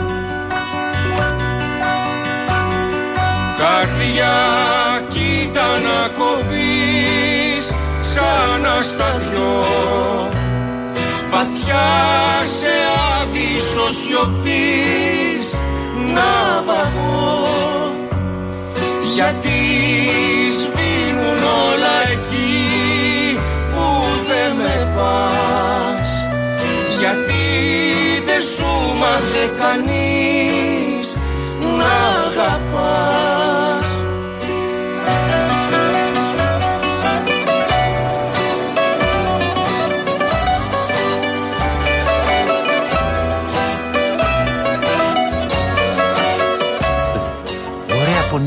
παιδί και το είχα δει στο μαγικό κουτί που μιλούσε του Νίκου του Πορτοκάλου και μου έκανε πολύ μεγάλη εντύπωση. Τι ενδιαφέρουσα περίπτωση. Έχουμε κάνει ψευδοσμικότητα. και με τον ε, Γιώργο Περί δύο συνεντεύξεις νομίζω, μία στο ραδιόφωνο και μία έτσι, νομίζω πριν δύο χρόνια, δύο-τρία χρόνια. Καλή περίπτωση, ε. Τώρα είναι με την ελευθερία. Ε. Τώρα ναι, κάνουν μια περιοδία με την Ελευθερία Αλβανιτάκη και θα παίξουν και στο ε, Christmas Theater. Το Δεν χώρο είναι η αυτό. άλλη μου φωνή, δεν είναι ο άλλος με αυτός, αυτό που ακούτε. Είναι ο Αντώνη Μποσκοίτη, ο οποίος έχει έρθει εδώ με υλικό από το σπίτι του. Μικρά, μικρά φοντανάκια τα οποία τα έχει φέρει και τα ακούμε εμείς. Και έτσι μπορούμε να σας κάνουμε μια, ένα, μια παρουσίαση. Ξέρετε, είναι αυτό το πρόμο που γίνεται μιας εκπομπής η οποία θα είναι κάθε Κυριακή. Δίνεις 12 το με στίγμα 2. σου δηλαδή τώρα. Ναι, δίνω απλώς και μόνο το τι θα γίνεται. Ξέρετε, θα βγάζεις διάφοροι άνθρωποι, θα έρχονται εδώ πέρα, θα λένε πράγματα τα οποία τα έχουν μέσα τους. Μετά φεύγοντας από εδώ έξω, βγαίνοντας από όπου βρισκόμαστε, θα μπορεί να, να, να γίνει τη συνέντευξη με ένα σε ένα εστιατόριο, σε ένα καφέ. Εντάξει. Αυτό θα σου έλεγα τώρα. Και η συνέντευξη με τον Περί που είχαμε κάνει είχε γίνει στο Πώς λέγονταν το μαγαζί που άλλαξε όνομα στο κέντρο της Αθήνας, στη Βουκουρεστή, εκεί. Το μαγαζί που άλλαξε όνομα. Στο Ζώναρ. Στο λοιπόν, Zoners, στο Zoners, λοιπόν, το ναι. οποίο μετονομάστηκε, εκεί είχε γίνει η συνέντευξή μας. Εσύ συνήθως Ανάση, πού τους συναντούσες; Εκτός βέβαια αν πήγαινες στο εξωτερικό και πήγαινες στα σπίτια τους. Αλλά συνήθως. Κοίταξε, εγώ συνήθως όλες τις συνεντεύξεις τις κάνω κάπου σε έναν κλειστό χώρο γιατί όπως ξέρεις από το 1997 και ας το ξέρουν όλοι για να είναι πιο σίγουροι για μένα, είναι όλες οι συνεντεύξεις που έχω κάνει βιντεοσκοπημένες. Δηλαδή τις βιντεοσκοπούσα με δικά μου έξοδα. Πάντα γιατί ένιωθα ότι, κάνουμε, ότι αυτό είναι ένα πολιτιστικό μου προϊόν. Κατάλαβες, όχι γιατί ήταν συνεντεύξεις μου, αλλά πετάω τώρα να συναντάς τον Τεπαρτιέ, να συναντάς τον Woody Allen, να συναντάς τον, ε, τον Τζον Νας, ας πούμε. Δεν είναι ένα πράγμα το οποίο μπορεί να το προσπεράσεις εύκολα. κατάλαβες, Και προσπαθούσα πάντα να έχω και ένα συνεργείο μαζί μου. Και να το διασώσεις Καμία όλο αυτό. Συνέντευξή μου δεν έχω κάνει μόνος μου. Πάντα είναι παρόντες τουλάχιστον τρεις άνθρωποι. Ο Νικηφόρος, ο Ακριτίδης, δηλαδή πηγαίναμε σαν team πάντα. Ναι. Λοιπόν, οπότε έχουμε κάθε, ο κάθε ένας έχει τις δικές του αναμνήσεις και τις μπορείς να τις προσθέσεις αυτό. Ως συνήθως. Αλλά έχω, έχουν υπάρξει και μερικές συνεντεύξεις, τις οποίες έχω κάνει σε ανοιχτούς χώρους. Μία από αυτές, ας πούμε, είναι, αν θυμάμαι καλά, της Φανή Αρντάν. Η Φανή είχε, δεν ήθελε να πάμε στο σπίτι της, ήθελε να, ε, ήθελε, γιατί ήθελε να βγει εκείνο το βράδυ. Ένιωθε πάρα πολύ. Είχε δώσει μια, μας είχε δώσει ραντεβού στο σπίτι και ε, είμαι πάρα πολύ κουρασμένος. Θέλω κάπως να ξεσκάσω. Μπορούμε να πάμε σε ένα καφέ που ως συνήθως πάω κτλ. Και, και είχαμε πάει σε ένα πολύ ωραίο ε, καφέ, έτσι, στη, ε, νομίζω ότι ήταν απέναντι από τον ε, πύργο του Άιφελ. Ένα τρομερά ωραίο καφέ και είχαμε, είχε μια δική της γωνιά εκεί και μα, καθίσαμε και αρχίσαμε να κάνουμε τη συνέντευξη. Ήσυχα ήταν. Εγώ όμως κατά τη διάρκεια της συνέντευξης, θέλω να σου πω, έχει ενδιαφέρον αυτό. το, Ε, την έβλεπε καθ' καθ' όλη τη διάρκεια να τρώει τα νύχια της. Η Φανή Αρντάν τώρα η θεά. Εντάξει, να τρώει τα νύχια της. Μου την είχε δώσει. Κάθε φορά λοιπόν που έτρωγε τα νύχια της, άπλανα το χέρι μου, εγώ, και της έκανα έτσι λίγο το χέρι από το στόμα της. Μία με είδε, δύο με είδε. Μιλάμε για μεγάλο λεβέντι, έτσι. Μιλάμε για τρομερά δύσκολη γυναίκα.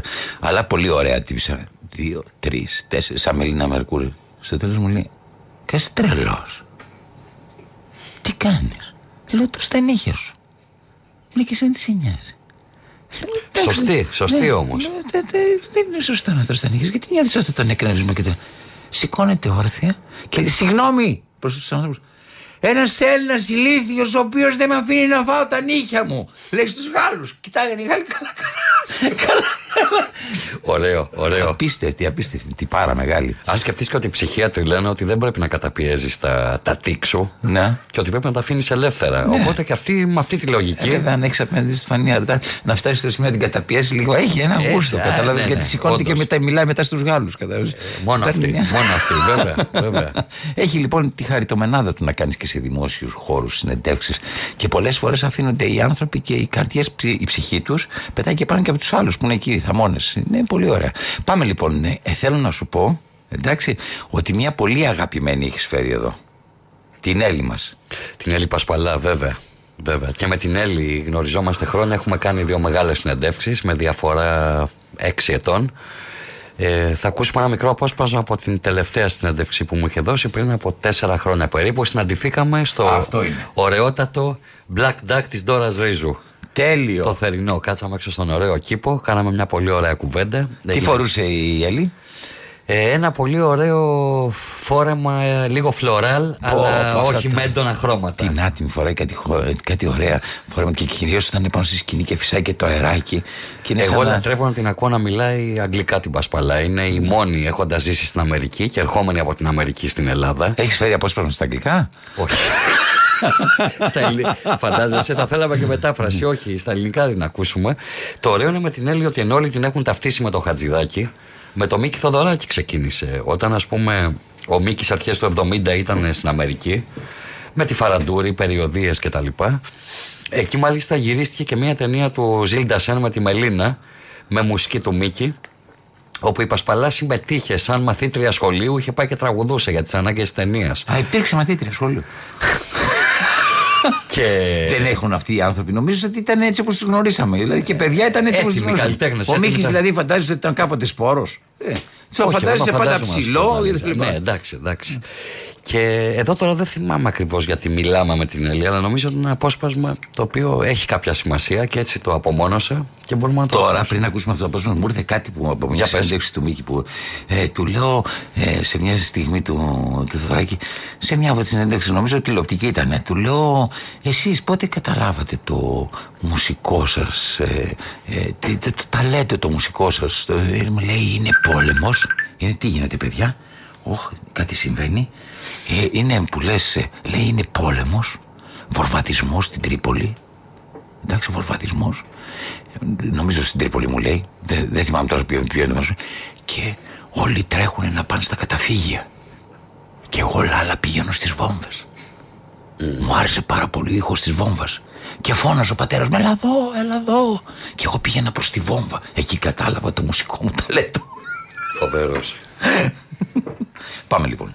Εγώ, εγώ πιστεύω πραγματικά ότι θα, θα, θα υπάρξει μια, Αναγέννηση. μια αναγέννηση, αλλά είναι από εκεί που δεν το περιμένουμε και μπορεί και εγώ να μην το ακούσω. Δηλαδή, ε, Εννοείς πολλά χρόνια μετά; όχι, μπορεί Να να, μην μην σου- το... να σου διαφύγει της να, προσοχής να, σου. να διαφύγει, γιατί υπάρχουν τόσες πολλές πηγές. Εγώ ας πούμε μ- Υπερπληροφόρηση. με, με ρωτάνε α, πού να, το, πού να στο στείλω αυτό; Και τρελαίνομαι γιατί είναι το facebook, το messenger, το viber, το, το email, το sms το... Ε, παλιά είχαμε, παλιά, είχαμε ένα τηλέφωνο, με έπαιρνες τηλέφωνο, υπάρχει ακόμα και το τηλέφωνο δηλαδή, δηλαδή φτάνει, δεν φτάνει Ναι, έχεις δίκιο. Έχεις δίκιο. Είναι αυτό που σου έλεγα και εγώ πριν. Και υπάρχουν τόσα. Εγώ α, τρελαίνομαι με αυτά που υπάρχουν στο YouTube. Δηλαδή βάζεις, εγώ παρασύρωμαι, δηλαδή βάζω να ακούσω κάτι και βγαίνει το άλλο και το άλλο και το άλλο και το άλλο και, και φτάνω, Ωκεανός. ξεκινάω από την Αθήνα και βρίσκομαι στο Πεκίνο στο τέλος δηλαδή το, που- το ίδιο που είχε Αλεξίου. Ξεκινάω λέει να ακούσω ένα ελληνικό τραγούδι και πάω Αζερβαϊτζάν μου λέει. Έτσι, Αλεξίου αυτό μου και διαπίστωσε. λες, «Ρε παιδί μου κουράζομαι, δεν μπορώ. Είναι έτσι όμως και αυτό. Ξεκουράζει όμως, έτσι. Γιατί στο τέλος τι μένει από όλο αυτό; Μένει κάτι. Κοίταξε, είναι- νομίζω ότι όλοι μας αυτό που αναζητούμε είναι μια συγκίνηση. Ναι. Ε, και όχι ότι δεν θα, δεν θα, μα- δεν θα το εισπράξουμε. Ε, συγγνώμη. Ε, κάτι άκουσα πρόσφατα και τώρα δεν θυμάμαι και τι είπα. Ελληνικό ή ξένο. Α, θα μου θυμάμαι. Αυτό πουθενά, ξέρεις, μπορεί να, να σου... Τι σε συγκινεί πιο πολύ σε ένα άκουσμα, η μουσική ή ο στίχος; Α, ε, δυστυχώς, δεν ξέρω αν είναι δυστυχώς, ε, εγώ ήμουνα ανέκαθεν, ήμουνα ακουστικός μουσικός τύπος. Μουσική δηλαδή, Μουσική. μελωδία ας πούμε. Η μουσική μπορεί να μην είναι μελωδία, μπορεί να είναι ένα χρώμα. Α, ναι, τώρα θυμήθηκα Ή κάτι. μια ενορχίστρωση ας πούμε. Ναι, ναι, ναι, που μπορεί να, να είναι συναρπαστική και με εντυπωσιάζει και τα ακούω. Μετά θα ακούσω το στίχο. Βέβαια, σαν τραγουδίστρια δίνω απόλυτη έμφαση στο στίχο. Ναι. Αλλά ε, αυτό που με αγγίζει πρώτο είναι η μουσική. Η μουσική.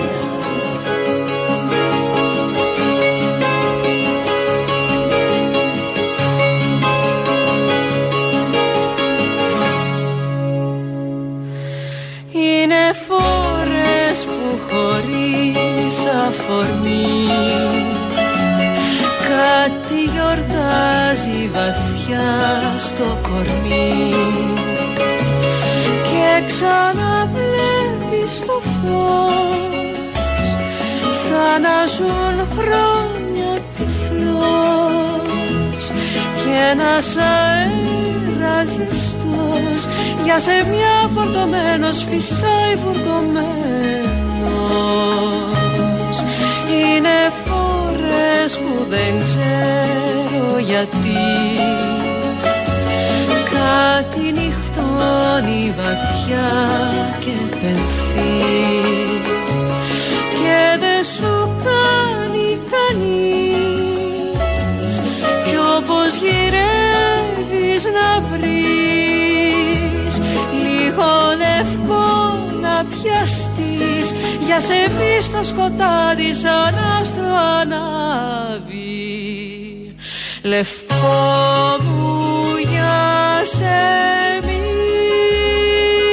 Παρακαλώ, παρακαλώ, περάστε. Μια εκπομπή του Θανάση Λάλα που ξεκίνησε σήμερα. Σας κάνει κυρίες και κύριοι ένα μικρό πρόμο αυτού που θα πρόκειται να συμβεί σε αυτή την εκπομπή. Κάθε Κυριακή 12 με 2 εδώ θα έρχεστε. Εδώ είναι το ραντεβού. Ενώ εμείς θα έχουμε καλέσει κάποιον άνθρωπο, θα του προσφέρουμε ένα ωραίο γεύμα και εσείς θα ακούτε την ψυχούλα και το μυαλό του.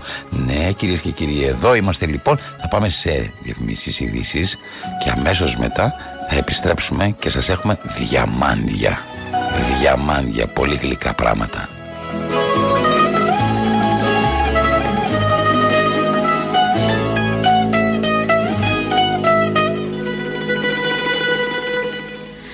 Είναι φορές που χωρίς αφορμή Μέσα μου τρέμει μια ξένη φωνή θυμίζει στιγμές Από παλιές μου ζωές. Και ένας αέρας ζεστός Για ζεμιά φορτωμένος φυσάει βουρκωμένος. Λευκό μου για σε μη μη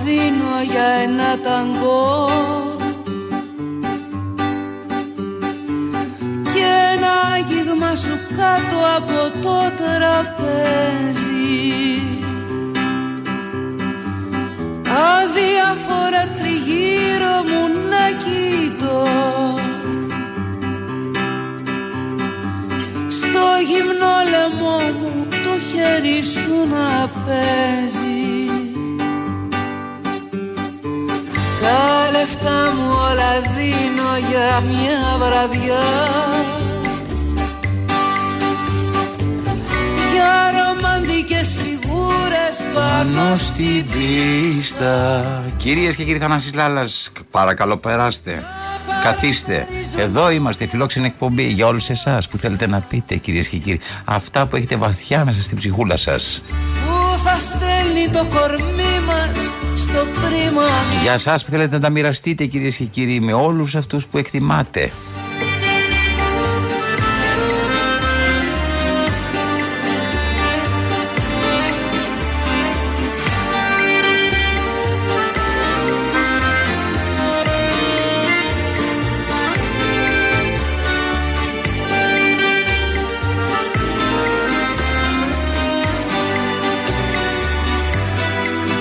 Είμαστε εδώ λοιπόν με τον Αντώνη Μποσκοίτη, κυρίες και κύριοι. Σας κάνουμε παρέα γιατί κάνουμε ένα μικρό πρόμο μιας εκπομπής η οποία από την επόμενη Κυριακή στις 12 η ώρα θα ξεκινάει, στις 2 θα τελειώνει και θα φιλοξενεί ανθρώπους οι οποίοι, αν σπρώξετε λιγάκι την κάμερα προς τα αριστερά ή προς τα δεξιά, θα πέσετε απάνω τους. Η κάμερα μέχρι σήμερα, κυρίες και κύριοι, τι δείχνει, δείχνει ένα σημείο. Εκεί που ακριβώς είναι η φτώχεια μας. Εάν σπρώξετε λιγάκι, όλοι μαζί πάμε μαζί, λιγάκι την κάμερα δεξιά ή λιγάκι την κάμερα αριστερά, τότε τι διαπιστώνετε. Διαπιστώνετε ότι υπάρχουν οι καινούργιοι νταλάριδες, υπάρχουν οι καινούργιοι ελίτιδες, υπάρχουν οι καινούργιοι άνθρωποι, οι άνθρωποι όλοι αυτοί οι πολύτιμοι. Απλώς δεν μας τους δείχνει η κάμερα από τη θέση που την έχουμε τοποθετήσει. Καταλαβαίνετε, εμείς λοιπόν σπρώχνουμε λίγο την κάμερα δεξιά και αριστερά και εντοπίζουμε τα πρόσωπα τα οποία καθορίζουν την ταυτότητά μας. Τους ανθρώπους οι οποίοι μπορούν να πούνε το δικό τους λόγο για τη δική μας εμπειρία. Σήμερα, κυρίες και κύριοι, ξεκινάει αυτή η εκπομπή κάνοντας μια υποδοχή με διάφορα αποσπασματάκια που φέρνει και ο Αντώνης και εγώ από το αρχείο μας για να σας πούμε περίπου τι θα ακούγεται σε αυτή την εκπομπή. Και να παίρνω αυτά που ο νους μας απαγορεύει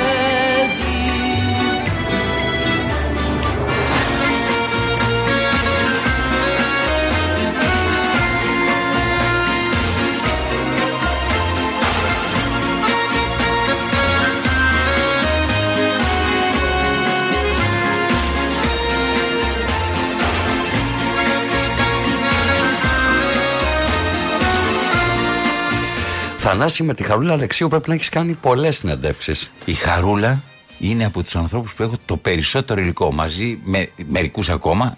Η Χαρούλα με έχει τιμήσει τόσο πολύ, ειλικρινά.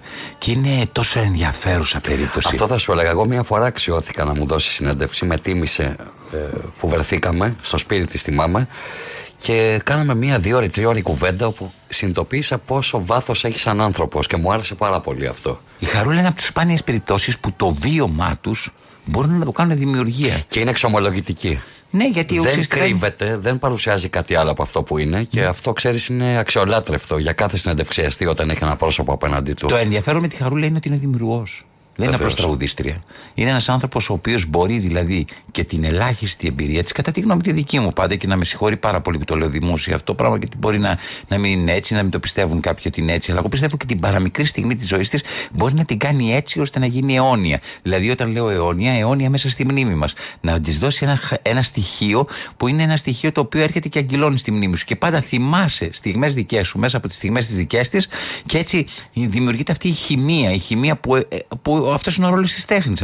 Αυτός είναι ο ρόλος του δημιουργού. Να σου δημιουργήσει δηλαδή μια προπόθεση μια ατμόσφαιρα πάνω στην οποία μπορεί να κουμπάς την, την εμπειρία σου, να μαλακώνει η εμπειρία σου και να συνεχίζει να υπάρχει και να καθορίζεις τη ζωή σου. Και τα ωραίτερα τραγούδια της είναι τα αυτοβιογραφικά, όπως η μπαλάντα της Ιφηγένειας που είχε γράψει, μέχρι και το Μεγάλωσα.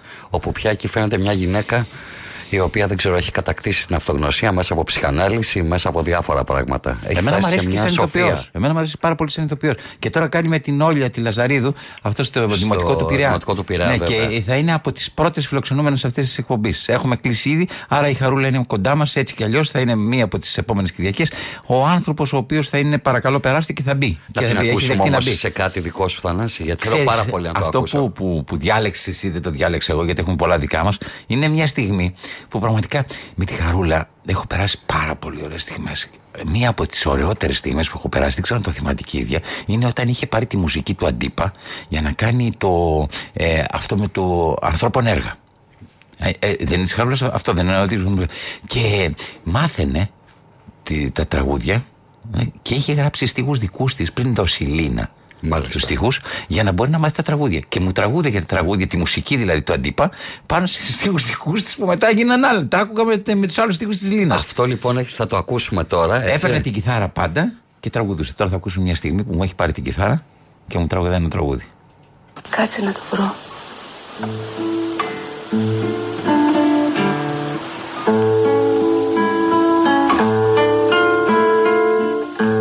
αυτό είναι για μένα ραδιόφωνο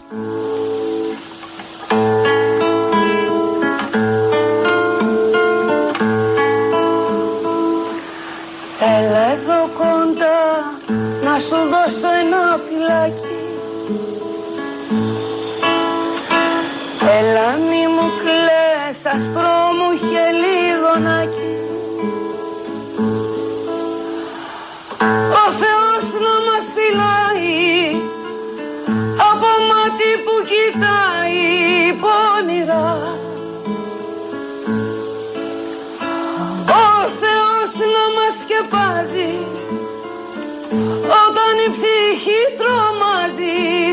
χαρά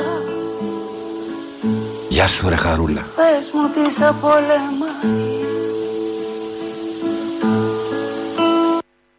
Τι ψυχή είναι αυτή, Θεέ μου, τι ψυχή είναι αυτή. Θα Χαρούλα Αλεξίου, κυρίες και κύριοι, η γυναίκα, η μοναδική Ελληνίδα τραγουδίστρια, κατά την άποψη δική μου, υπογραφή δική μου παρακαλώ πολύ, που έχει τραγουδήσει τα τραγούδια που έχει τραγουδήσει ο Στέλιος Κατατζίδης μοναδικά.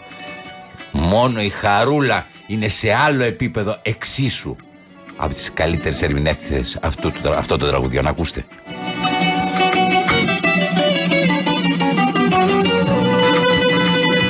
Αλλοτινές μου εποχές Αλλοτινή μου χρόνη Ερωτικές μου συντροφιές Ερωτική μου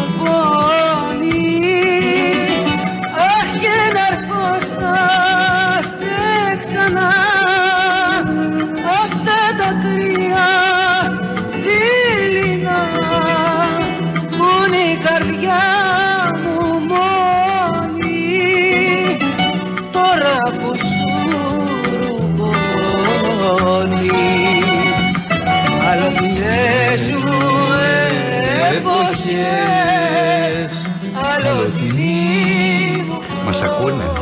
Μπράβο και στους δύο, μπράβο, συντονιστήκαμε. Ξέρετε, έχω εδώ πέρα έναν ε, συγκάτοικο σε αυτή την εκπομπή. Στο περάστε και καθίστε. Η νέα εκπομπή που κάνουμε εδώ στα παραπολιτικά 90,1 που θα την ακούτε κάθε Κυριακή. Όπως 12 μας με ακούνε δύο. πολλοί φίλοι τώρα. Ναι, έχω Θανάση, και τον αυτό Αντώνιο, ο σχολίασα. οποίος επικοινωνεί live και με το, με το διαδίκτυο. Με το δηλαδή, ακροατήριό με μας. το ακροατήριό μας. Είναι Να τους απίστευτο. ευχαριστήσουμε όλους τους φίλους και τις φίλες που μας ακούν, γιατί είναι συγκινητικό πολύ. Ευχαριστούμε τα και την σχόλια του. Κάλια που μας έστειλε τα χαιρετίσματά της από την ΚΟ. Όπως επίσης μας έχουν το- και το Δημητράκη τον Πιατά, το φίλο μου τον αγαπημένο, μαζί με τη Λέλα μας, οι οποίοι μας ακούνε γιατί γυρίσανε κυρίες και κύριοι. Διάβασα Γυρίσανε και τώρα μια στην πολύ Αθήνα. ωραία συνέντευξή του σήμερα στην Αφροδίτη Ερμίδη του Δημήτρη Πιατά. Πολύ ωραία συνέντευξη. Σε ποια- σε ποιο; Στο Ντόκβιλ. Στο Ντόκβιλ. Πηγαίνετε, πηγαίνετε, διαβάστε. Διαβάστε Δημήτρη Πιατά. Αχ και να φέρνα Και όσοι δεν προλάβατε χθες, πάρτε παραπολιτικά κυρίες και κύριοι μέσα. Μέσα εκεί είναι το ΦΑΚ, ΦΑΚ ΜΑΚ και όλα τα υπόλοιπα τα υπέροχα. Την καρδιά Μην Γιατί πριν από την Πέμπτη που μπορείτε να το πάρετε στα, σε όλα τα επιλεγμένα σημεία ναι, της πόλης, της Αθήνας και της Θεσσαλονίκης, σε όλη την υπόλοιπη Ελλάδα μπορείτε να τα αναζητήσετε επίσης μέσα από τα παραπολιτικά. Να χαιρετήσω και εγώ τη Χαρούλα από τη Μάνη. Τη Χαρούλα με το Γιάννη που μας ακούνε από τη Μάνη αυτή τη στιγμή. αγαπημένα χείλη Και την Ελένη Τυχιωτάκη, η οποία κυρίες και κύριοι, εχθές καθώς ήμουνα εκεί στην αντισφαίριση απέναντι από, το, ε, από τη γιορτή του βιβλίου, ήρθε και μου είπε: Τι ωραίο αυτοκίνητο έχετε! Άσχετο, αλλά δεν πειράζει. Καλά. Μένετε συντονισμένοι λοιπόν κυρίες και κύριοι Είμαστε εδώ, είμαστε στα παραπολιτικά Στον ήχο που φτάνει στα αυτάκια σας Έχει βρεθεί ο Νίκος Μπισμπίκης και κάνει ό,τι μπορεί μέσα από αυτά τα αποσπάσματα που έχουμε που καταλαβαίνετε πως είναι ε, αυτά τα αποσπάσματα τα φροντίζει πάρα πολύ και να φτάνουν στον ήχο τουλάχιστον να, να φτάνουν και να τα ακούτε εντάξει. Νίκος Μπισμπίκης λοιπόν στον ήχο μας κυρίες και κύριοι η Ελένη Νίκα είναι στο τηλεφωνείο μας μπορείτε και ανά πάσα στιγμή να την πάρετε τηλέφωνο που τι που ρε παιδιά, 2-11-10-80-8-8-0. Το έχουμε πει 2-11-10-80-8-80. Ή radio παπάκι παραπολιτικά.gr. Μην είσαστε τόσο σκληροί μαζί μας. Είσαστε live αυτή τη στιγμή. Να το πω κι εγώ, το τηλέφωνο μας 211-10-80-880. Τι θέλεις τώρα να παίξουμε, πες μου; Μ' Να αρέσει μείνουμε, να σου να πω μείνουμε κάτι. στο ίδιο κλίμα το ακαπέλα. Αυτό που. Μ' Αν αρέσει και η πολύ. Χαρούλα δεν ήταν ακαπέλα, ήταν με την κιθάρα της. Μάλλον αυτό το live. Το instant live που λέμε που το αποτυπώνουμε. Την άτιμη την χαρούλα τη φωνάρα. ρε. Τραγουδάει καπέλα και φεύγεις να πούμε. Δηλαδή, φαντάσου να την έχεις μέσα στο σπίτι σου και να τραγουδάει την ώρα που, που περπατάς μέσα στο σπίτι. Κάπως Εσύ- έτσι εγώ ένιωσα με μια αγαπημένη μας φίλη και καταπληκτική ερμηνεύτρια, τη Βούλα της Αβίβη. Ε, από τη Βουλίτσα, Θεσσαλονίκη. συγγνώμη, μου είπε ο Αντώνης, αν μας ακούς στη Θεσσαλονίκη, ότι είχες έτοιμες τις μπριζόλες γιατί θα ανεβαίναμε στην Θεσσαλονίκη για να μας κάνεις το τραπέζι και δεν ανεβήκαμε μισή αχαήρευτη. Αλλά σε παρακαλώ, μην βγάλεις από την κατάψυξη τις μπριζόλες, θα σε ενημερώσουμε πότε θα έρθουμε. Πηγαίνουμε λοιπόν; Λοιπόν, ε, η, η Βούλα έχει ένα πάρα πολύ καλό. Ε, χαρίζει αφιδό στην τέχνη της, στο τραγούδι της. Μπορεί να κάτσει σε ένα τραπέζι και να αρχίσει να τραγουδάει. Αυτό δεν το έχουν πάρα πολύ. Και πόσο μάλλον και στις συνεντεύξεις που μπορείς να τις πεις όπως θα ακούσουμε τώρα. Την παρακάλεσα. Την έχω δει να τραγουδάει το με ποια τραγούδια αυτό το αριστούργημα του Νικολόπουλου και του Μάνου Ελευθερίου. Να το τραγουδάει επί τόπου, όπως ας πούμε να τηγανίζει και φτέδε και να τραγουδάει παράλληλα. Και της λέω: Την παρακάλεσα, σε παρακαλώ, τραγούδισε το με αυτό για να σε γράψω, να σε ηχογραφήσω. Και η Βούλα λοιπόν μέσα σε όλα τα άλλα που είπαμε, γιατί για μένα πρέπει να το πω αυτό, και εσύ τη γνώρισες Θανάση καλά, τη Βούλα Σαββίδη, είναι η μόνη που έχει κάτι από την άβρα της Φλέρης Νταντονάκη. Η Βούλα Σαββίδη. Κουβαλάει όλο αυτό το χατζηδακικό σύμπαν και κουβαλάει και όλη αυτή την σχολή πολιτισμού, θα έλεγα, της Θεσσαλονίκης. Που περιλαμβάνει τον Δίνο Χριστιανόπουλο, τον Νίκο Παπάζογλου, τον Μανώλη Ρασούλη, τέτοιες προσωπικότητες. Οπότε είναι δοθή ευκαιρία που μπορούμε να ακούσουμε σε αυτό το ηχητικό ντοκουμέντο να μας Για να τραγουδάει ακούσουμε. ακαπέλα. Μα τίποτα όπως πάντα δεν θα πεις Μόναχα εγώ ρωτώ χωρίς ελπίδα Πού μένεις, πού κοιμάσαι και πως ζεις Τελειώνω. Εδώ; Ε, ε, Με ποια ε, τραγούδια επειδή θέλω, με το με ποια- γράφεις. το με ποια επειδή- τραγούδια θέλω. Θέλω να Όχι, το έχω. και το καταλαβαίνεις τι θα βγει. Πόσο εγκλωβισμένη η φωνή μου. Βρε, πες το με ποια τραγούδια τώρα εδώ που μου το έπεσε χθε την ώρα που τηγάνιζες και μου έχει μείνει γυρίσει στο κεφάλι μου ακόμα ο Ε, ήχος. το ρεφρέν θα σου πω.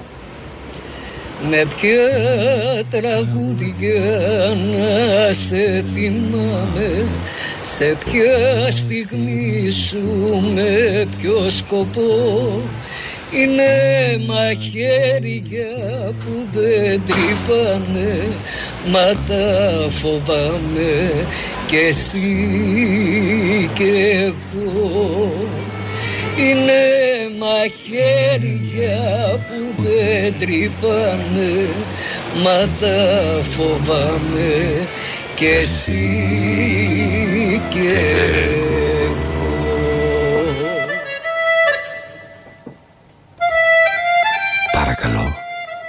περάστε και πέστε ό,τι ακριβώς σας βασανίζει.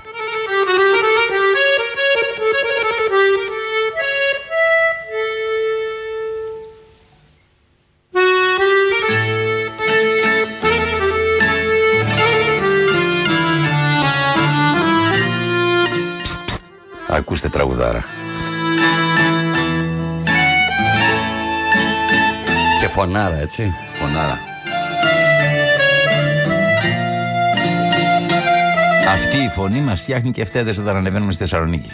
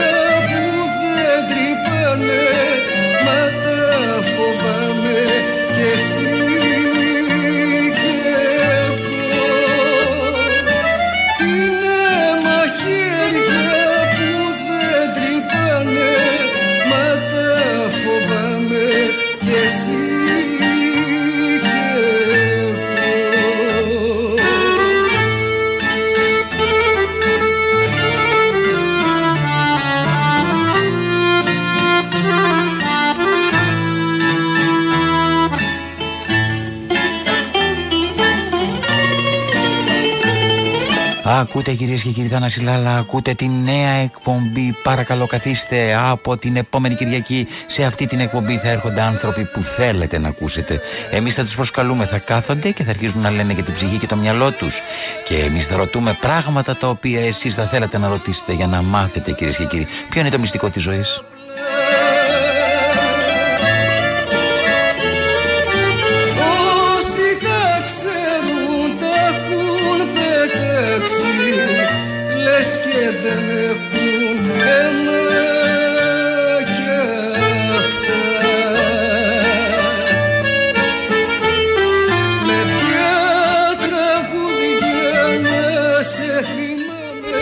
Σε διαφημίσεις και θέλω να μείνετε συντονισμένοι.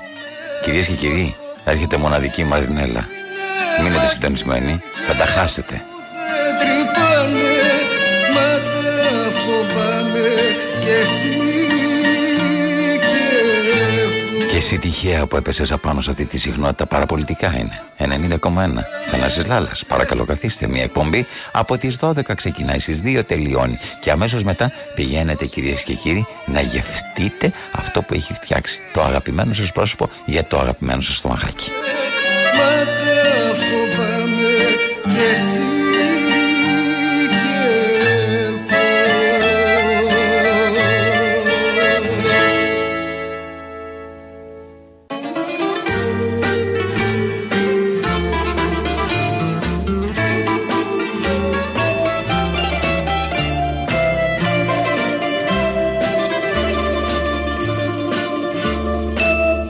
Θανάσης Λάλας Κι άλλη μέρα πέρασε να σε περίμενε Η εκπομπή που σας υπόσχεται και κρατάει την υπόσχεσή της Κι άλλο Σαββάτο βράδο έφυγε χαμένο Μένετε συντονισμένοι. Νέα εκπομπή του Θανάση Λάλα. Παρακαλώ, περάστε.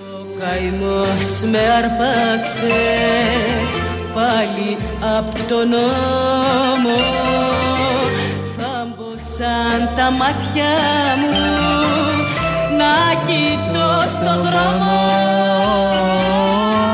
Άμα δείτε το φεγγάρι να του πείτε να μην βγει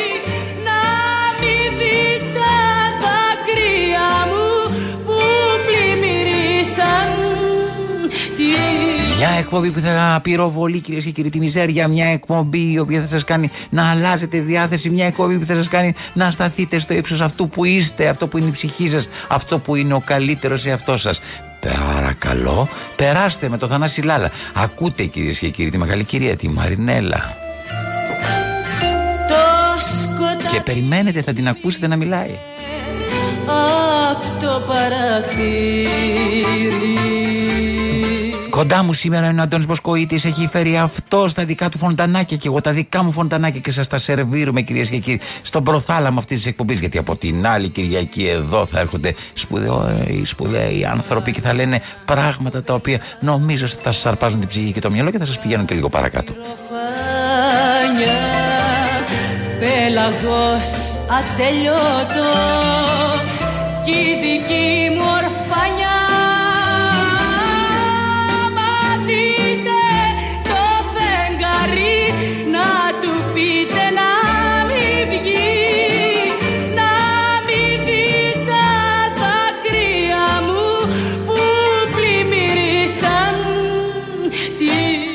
Εδώ είμαστε λοιπόν κυρίες και κύριοι. Ε, Σας το υπενθυμίζω, έτσι. Σας το υπενθυμίζω. Να πάτε να δείτε Χαρούλα Αλεξίου. Σε σκηνοθεσία Όλιας Λαζαρίδους. Στο δημοτικό του Πειραιά. Ο Λευτέρης Γιωβανίδης κάνει πολύ καλή δουλειά σαν διευθυντής του δημοτικού του Πειραιά, κυρίες και κύριοι. Έχει σπουδαία πράγματα. Και Πίτερ Στάιν φέτος, έτσι. Με τον Βασίλη Χαραλαμπόπουλο. Παρακαλώ πολύ, μην τα χάσετε αυτά. Και ο ίδιος κάνει μια σπουδαία εκπληκτική ε, προσέγγιση σκηνοθετική. Μένετε συντονισμένοι εδώ, εδώ στα παραπολιτικά 90,1. Ακούμε κυρίες και κύριοι τον ε, Αντώνη Προσκοίτη που μας δίνει διάφορα κομματάκια από αυτά που έχει κατά καιρούς πάρει, κλέψει μέσα από την ψυχή ανθρώπων που συνάντησε. Φέρνω και εγώ τα δικά μου και κάνουμε ένα μαζί. Θες να ακούσουμε ένα δικό μου, τι θέλεις; Μαρινέλα να μιλάει, δεν μας είπες, θα ακούσουμε. Έλα, να ακούσουμε μια Μαρινέλα Ε, να βέβαια. μιλάει. Έλα, έλα Μαρινέλα. Είναι μου. μια καλλιτέχνη που δεν έχω αξιώθει εγώ ποτέ να τη συναντήσω, παρότι την έχω δει σε αρκετές συναυλίες. Είσαι μικρός ακόμα, ρε παιδί μου, και η Μαρινέλα τόση. Σε λίγο θα μεγαλώσει και θα τη συναντήσεις. Μην κάνεις έτσι. Εντάξει, ωραία. Εμείς με κοιτάς, την πήραμε τη Μαρινέλα την ώρα που ήταν μωρό. Ανεβαίνει στη σκηνή η άτιμη και νομίζεις ότι μόλις έχει γεννηθεί. Είναι ασύλληπτο. Πραγματικά όμως. Πραγματικά. Την είδα στο Ηρόδιο πρόσφατα, δεν είναι ασύλληπτο. Τέλος πάντων, πάμε να ακούσουμε τη Μαρινέλα. Αυτό λες είναι η μεγάλη σου επιτυχία. Τη διάθεσή σου να κάνεις τους ανθρώπους να αισθανθούν καλά; Δεν ξέρω, εξαρτάται πώς θα το πάρει ο καθένας. Μπορεί άλλος να το πάρει ότι είναι και υπερβολικό, ή μπορεί να το πάρει ότι είμαι έτσι, ο- εγώ είμαι έτσι όπως είμαι. Έχω μια ενέργεια φοβερή. Δεν μπορώ, βρε παιδί μου, να καθίσω ακίνητη καταρχήν. Όλη την ώρα είμαι στην πρίζα. Τώρα που έχει περάσει ο καιρός, σκέφτεσαι τι είναι αυτό. Τι εννοείς καιρός; Δηλαδή, Όχι, να μας τον έχεις, αναλύσεις. έχεις αρκετό καιρό στο τραγούδι. Πόσο δηλαδή. Ε, ε, ε, Ε, το πόσο; έχει εξαντλήσει. Πες το, πες το. Το έχεις Όχι, εξαντλήσει. τρίβεις, γιατί το τρίβεις. Δεν εννοείς το έχω εξαντλήσει. Μόλις τώρα εκδίνεται. Εγώ νόμιζα. Ναι, βγάζω το σακάκι Το και σακάκι. κάνει πολύ ζέστη. Ε, βέβαια. Εγώ νομίζω πως μόλις τώρα άρχισα. Εσύ Αυτό μου είναι- λες ότι το Ωραία, έχω αλλά εξαντλήσει. τώρα τον μόλις καιρό. που άρχισες. Πρόσεξε καλά τι λες Θανάση Ναι, Λάλα σε μένα. Τώρα μόλις που άρχισες. Ακριβώς, τώρα μόλις Έχεις άρχισα. σκεφτεί τι είναι αυτό που ε, κάνει έναν άνθρωπο να τον αγαπάνε όλοι. Αγαπώ πάρα πολύ τους ανθρώπους και ξέρεις τι, έχω μάθει στη ζωή μου ότι το να δίνεις, αλλά να δίνεις όχι υλικάκια ίδιες, να δίνεις τον εαυτό σου, να δίνεις τα πάντα έτσι. Απλόχερα ρε παιδί μου, ακόμη και την απλή καλημέρα, να τη δίνεις όμως, όχι μέσα από το στόμα να λες καλημέρα. Πήρα μια να σε πάμε και σε μια δεύτερη Μαρινέλα. Όταν μου κάνανε, ε, ήρθε ο Νίκος και μου είπε για να γίνει αυτό το τέλος πάντων, να CD να κάνει. Και βεβαίως του είπα αμέσως ναι. Και Γιατί βεβαίως του πες αμέσως, ναι. γιατί, μα, πλάκα μου κάνεις που με ρωτάς τώρα. Ποιος δεν θα ήθελε να κάνει με την Νικολακοπούλου και τον Αντίπα ένα CD. Ποιος δεν θα ήθελε; Άρα πάει να πει το περίμενες εσύ να. Όχι, περίμενα και ήρθα από το Θεό, από τον ουρανό, ξέρω εγώ. Λοιπόν, Έτσι έρχονται όλα. Μα με συγχωρείς, όταν έρχονται οι ευκαιρίες στη ζωή σου να τις αρπάζεις. Γιατί δίνει ο Θεός, αλλά απλώς και στο χεράκι σου, αν δεν τα απλώσεις, περνάει και μετά δεν ξανάρχεται. Σωστό. Ποια είναι η εξυπνάδα τελικά στη ζωή, Ρε εσύ, Θανάση. Τι είναι, Να ξέρεις πολλά γράμματα, Να είσαι πλούσιος; Τι είναι τελικά η εξυπνάδα, Να κάνεις παγαποντιές; Όχι, η εξυπνάδα είναι αυτά. Όμως από την άλλη, ήξερα πολύ καλά που έπεφτα. Δεν το ξέρουν, τώρα θα σου το πω. Ήξερα που έπεφτα. Έπεφτα κι εγώ σε πολύ βαθιά νερά. Θα μπορούσα να κάνω ένα δίσκο με κάποιον τον τάδε ας πούμε. Σίγουρα σου ξέ, αυτά.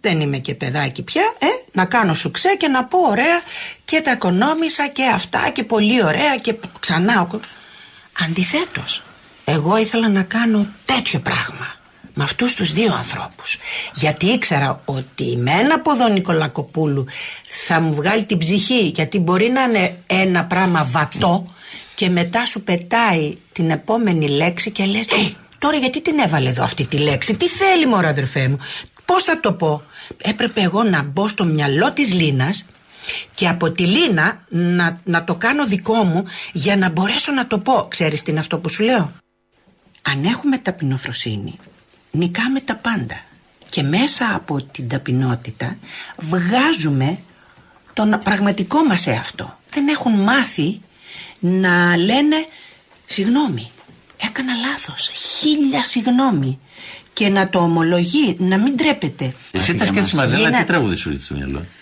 Ε, τι μου έρχεται αμέσως, Ναι. το είπα, το απόψε σε θέλω. Δηλαδή ακούω αυτή τη και άλλο ένα τραγούδι, το κι άλλο Σαββατόπαραδο. Κι άλλο Σαββάτο βράδο έφυγε χαμένο Κι άλλο Σαββατόπαραδο έφυγε σε περιμένω. Ε, είναι να, να, να, μα πού το πω. Μωρέ, δεν ξέρω τα λόγια. Θάμποσαν τα μάτια μου να κοιτώ το δρόμο.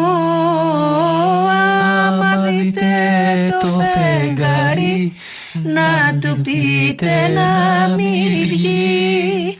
να μην δει τα δάκρυα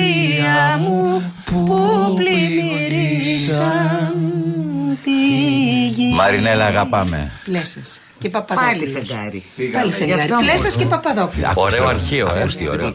Τρεις φωνές, τριφωνία. Μαρινέλλα, Λίνα Νικολακοπούλου, Θανάσης Λάλας. Έτσι. Νομίζω ότι αυτό είναι ένα concept που μπορούμε να το κάνουμε μια φορά το μήνα. Ε; Ωραίο να αυτό. φέρουμε τέτοια. Γιατί είναι απίστευτα τα, τα, τα, τα ηχητικά αυτά τα πράγματα. Πρέπει να μένουν αυτά. Είναι στιγμές, κυρίες και κύριοι, που είναι, ρε παιδί μου, τις κόβεις από μια ολόκληρη ζωή με μορφή puzzle, κομματάκια, και αρχίζεις και συνδέεις τη ζωή σου. Τι Θέλω να, κάνεις πω για puzzle τους, ζωή; θέλω να πω για τους ακροατές μας, επειδή είχα φέρει πολύ υλικό από Αρλέτα, Δόμνα Σαμίου, Αναστασία Μουτσάτσου, Θανάση Παπακοσταντίνου. Δυστυχώς δεν είναι τόσο καλή η ποιότητα των ηχογραφήσεων Θα τη που φτιάξουμε θέλει, όμως. θέλει επεξεργασία για να μπορούν να παιχθούν και αυτά τα αποσπάσματα. Είναι τέλειο γιατί έχει μια καταπληκτική στιγμή με την Αρλέτα μόλις ακριβώς έχει συμβεί το κακό, δηλαδή η αρρώστια. Το πρώτο κεφαλικό το που τη πρώτο βρήκε το κεφαλικό και μετά 2008. συνέρχεται και της δι- του διηγείται πράγματα σε σχέση με το θάνατο, για- με αυτή τη συνάντηση και πώς επέστρεψε και πόσο τη βοήθησε η Λένα. Εντάξει, Λένα Πλάτωνος. Θέλω να σας πω, υποκλίνομαι, έτσι. Λένα μου, δεν ξέρω αν μας ακούς, υποκλίνομαι. Λένα Πλάτωνος. Δεν έχω δει άνθρωπο δημιουργό με τέτοιο χιούμορ. Εντάξει. Μιλάμε δηλαδή, είναι, ε, το, το χιούμορ της είναι διαστημικό. Ό,τι λέμε πέφτουμε κάτω στα γέλια. Και βεβαίως πρέπει να της πω από τώρα ότι μέσα στην εβδομάδα πρέπει να πάμε για ψάρια σε, ένα συγκεκριμένο, ε, σε μια συγκεκριμένη ψαροταβέρνα, όπου της, το έχω της το οφείλω. Λοιπόν, για πες μου τώρα, Λένα Πλάτωνος. Μου τη γνώρισες και σε ευχαριστώ πάρα πολύ που μου τη γνώρισες. Μένει, έμενε πλάι μου, παιδιά, χρόνια. Πλάι μου και δεν ξέρω ότι μένει η Λένα Πλάτωνος πλάι μου. Είναι απίστευτο. Η Λένα, νομίζω, Θανάση, είναι ένας ίσως ο πιο ευφυής άνθρωπος που έχω συναντήσει στη ζωή μου. Και στο λέω, το καταλαβαίνεις, γιατί και εσύ και εγώ, φυσικά όχι τόσο όσο εσύ, αλλά έχουμε γνωρίσει ε, αμέτρητους ε, καλλιτέχνες ανθρώπους. Αλλά η Λένα είναι μια μοναδική τελείως περίπτωση. Και το χιούμορ της, ειδικά αυτό που είπες. Και ίσως η Λένα έχει και μια εικόνα που έχει περάσει στον πολύ κόσμο της αποκλεισμένης, της ε, ε, θλιμμένης μονίμως. Η Λένα δεν είναι έτσι όμως. Είναι η χαρά της ζωής. Έχει πάρα πολύ χιούμορ, πολύ μεγάλη πλάκα και μια απίστευτη οξυδέρκεια. Την Σε- έχω φανταστεί να την παίρνω με το αυτοκίνητο, τη Λένα, να πηγαίνουμε στα ήρια στο σπίτι της Άννας, να κάθεται στον καζέμπο, εντάξει, εμείς όλοι γύρω της και να μας διηγείται ιστορίες. Αυτό κάνω εγώ Θανάση μαζί της από το 2008 συγκεκριμένα. Την έχω καταγράψει σε άπειρες ώρες υλικού να μου μιλάει. Θυμάται τα πάντα με μια απίστευτη, με απίστευτες λεπτομέρειες.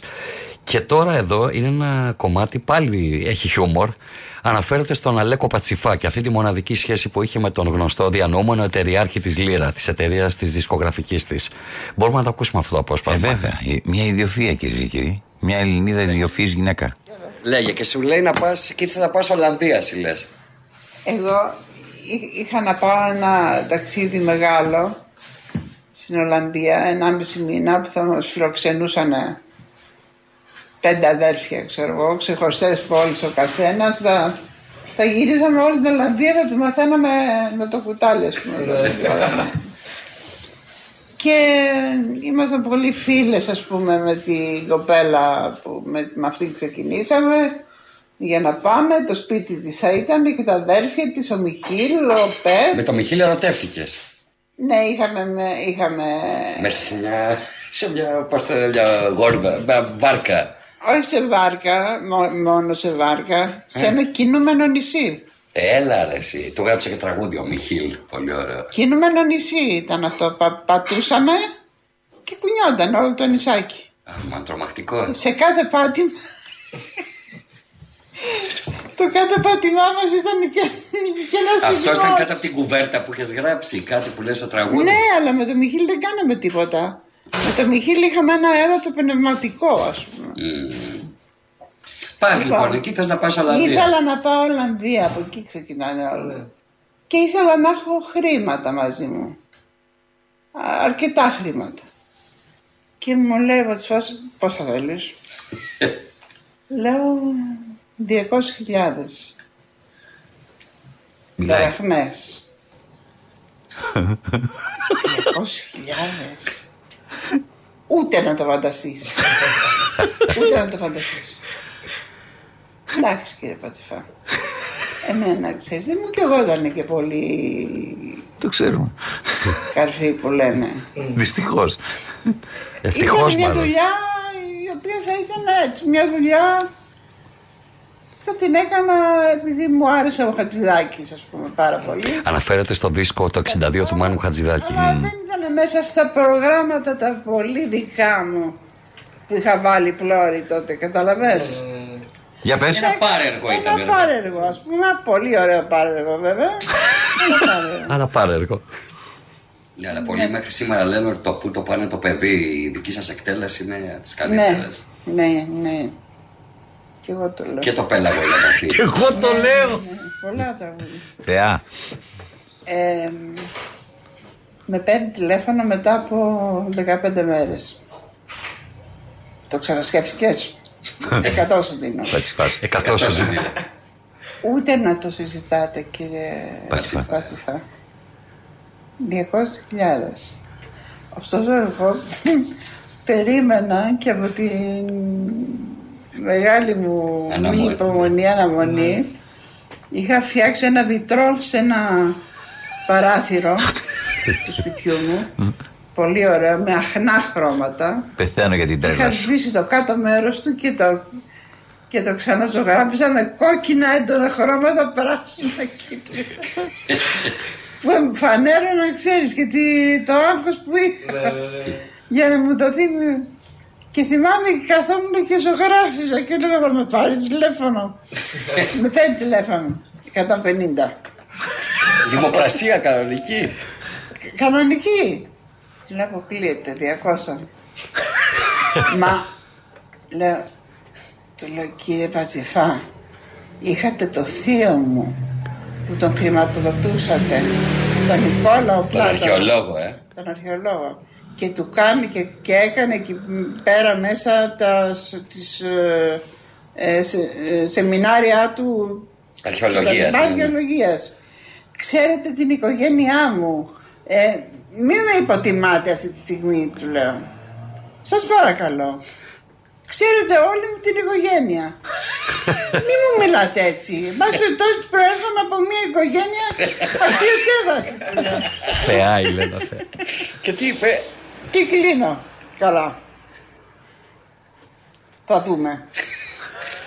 Μετά από Ήταν 1,5 μήνας, δύο που κράτησε αυτό το πράγμα. Πω, πω, Με ψυχοβγάλτης. παίρνει, ψυχοβγάλτης λέει, με παίρνει και μου λέει Είσαι business woman. Είσαι business woman.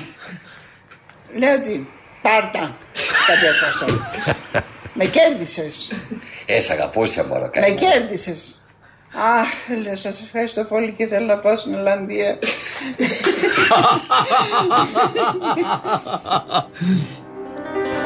Στην Ολλανδία για τη γνωστή ιστορία; Που έγραψε το τραγούδι ο Μιχίλ. Που την είπε στην αρχή. Ναι, ναι, Ήθελε ναι. διακοπές να πάει. Η Λένα της της άρεσαν πάρα πολύ τα ταξίδια και να φεύγει. Και στην Τινησία είχε πάει. Έχω και φωτογραφίες πολύ ωραίες. Για να ακούσουμε.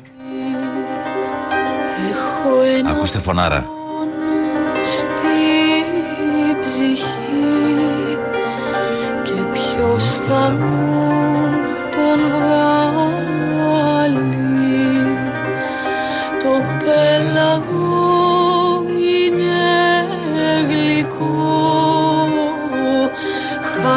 μαζί και δάκρυ Φιλιά στο σαβινάκι μας.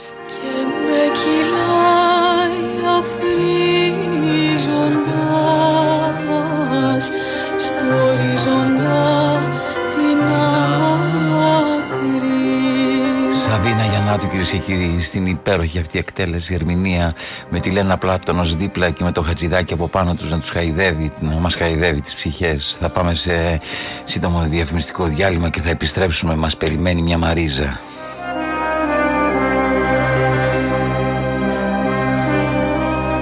Ακούτε την εκπομπή, παρακαλώ περάστε από την επόμενη εβδομάδα θα είναι εδώ κοντά σας με ανθρώπους τους οποίους δεν τους βλέπετε σε αυτό που βλέπει η κάμερά μας αλλά εμείς στρίβουμε την κάμερα για λίγο και πέφτουμε πάνω τους. Οι σπουδαίοι άνθρωποι είναι ανάμεσά μας, μην το ξεχνάτε. Άλλο αν δεν μας τους δείχνουν. χάδι μαζί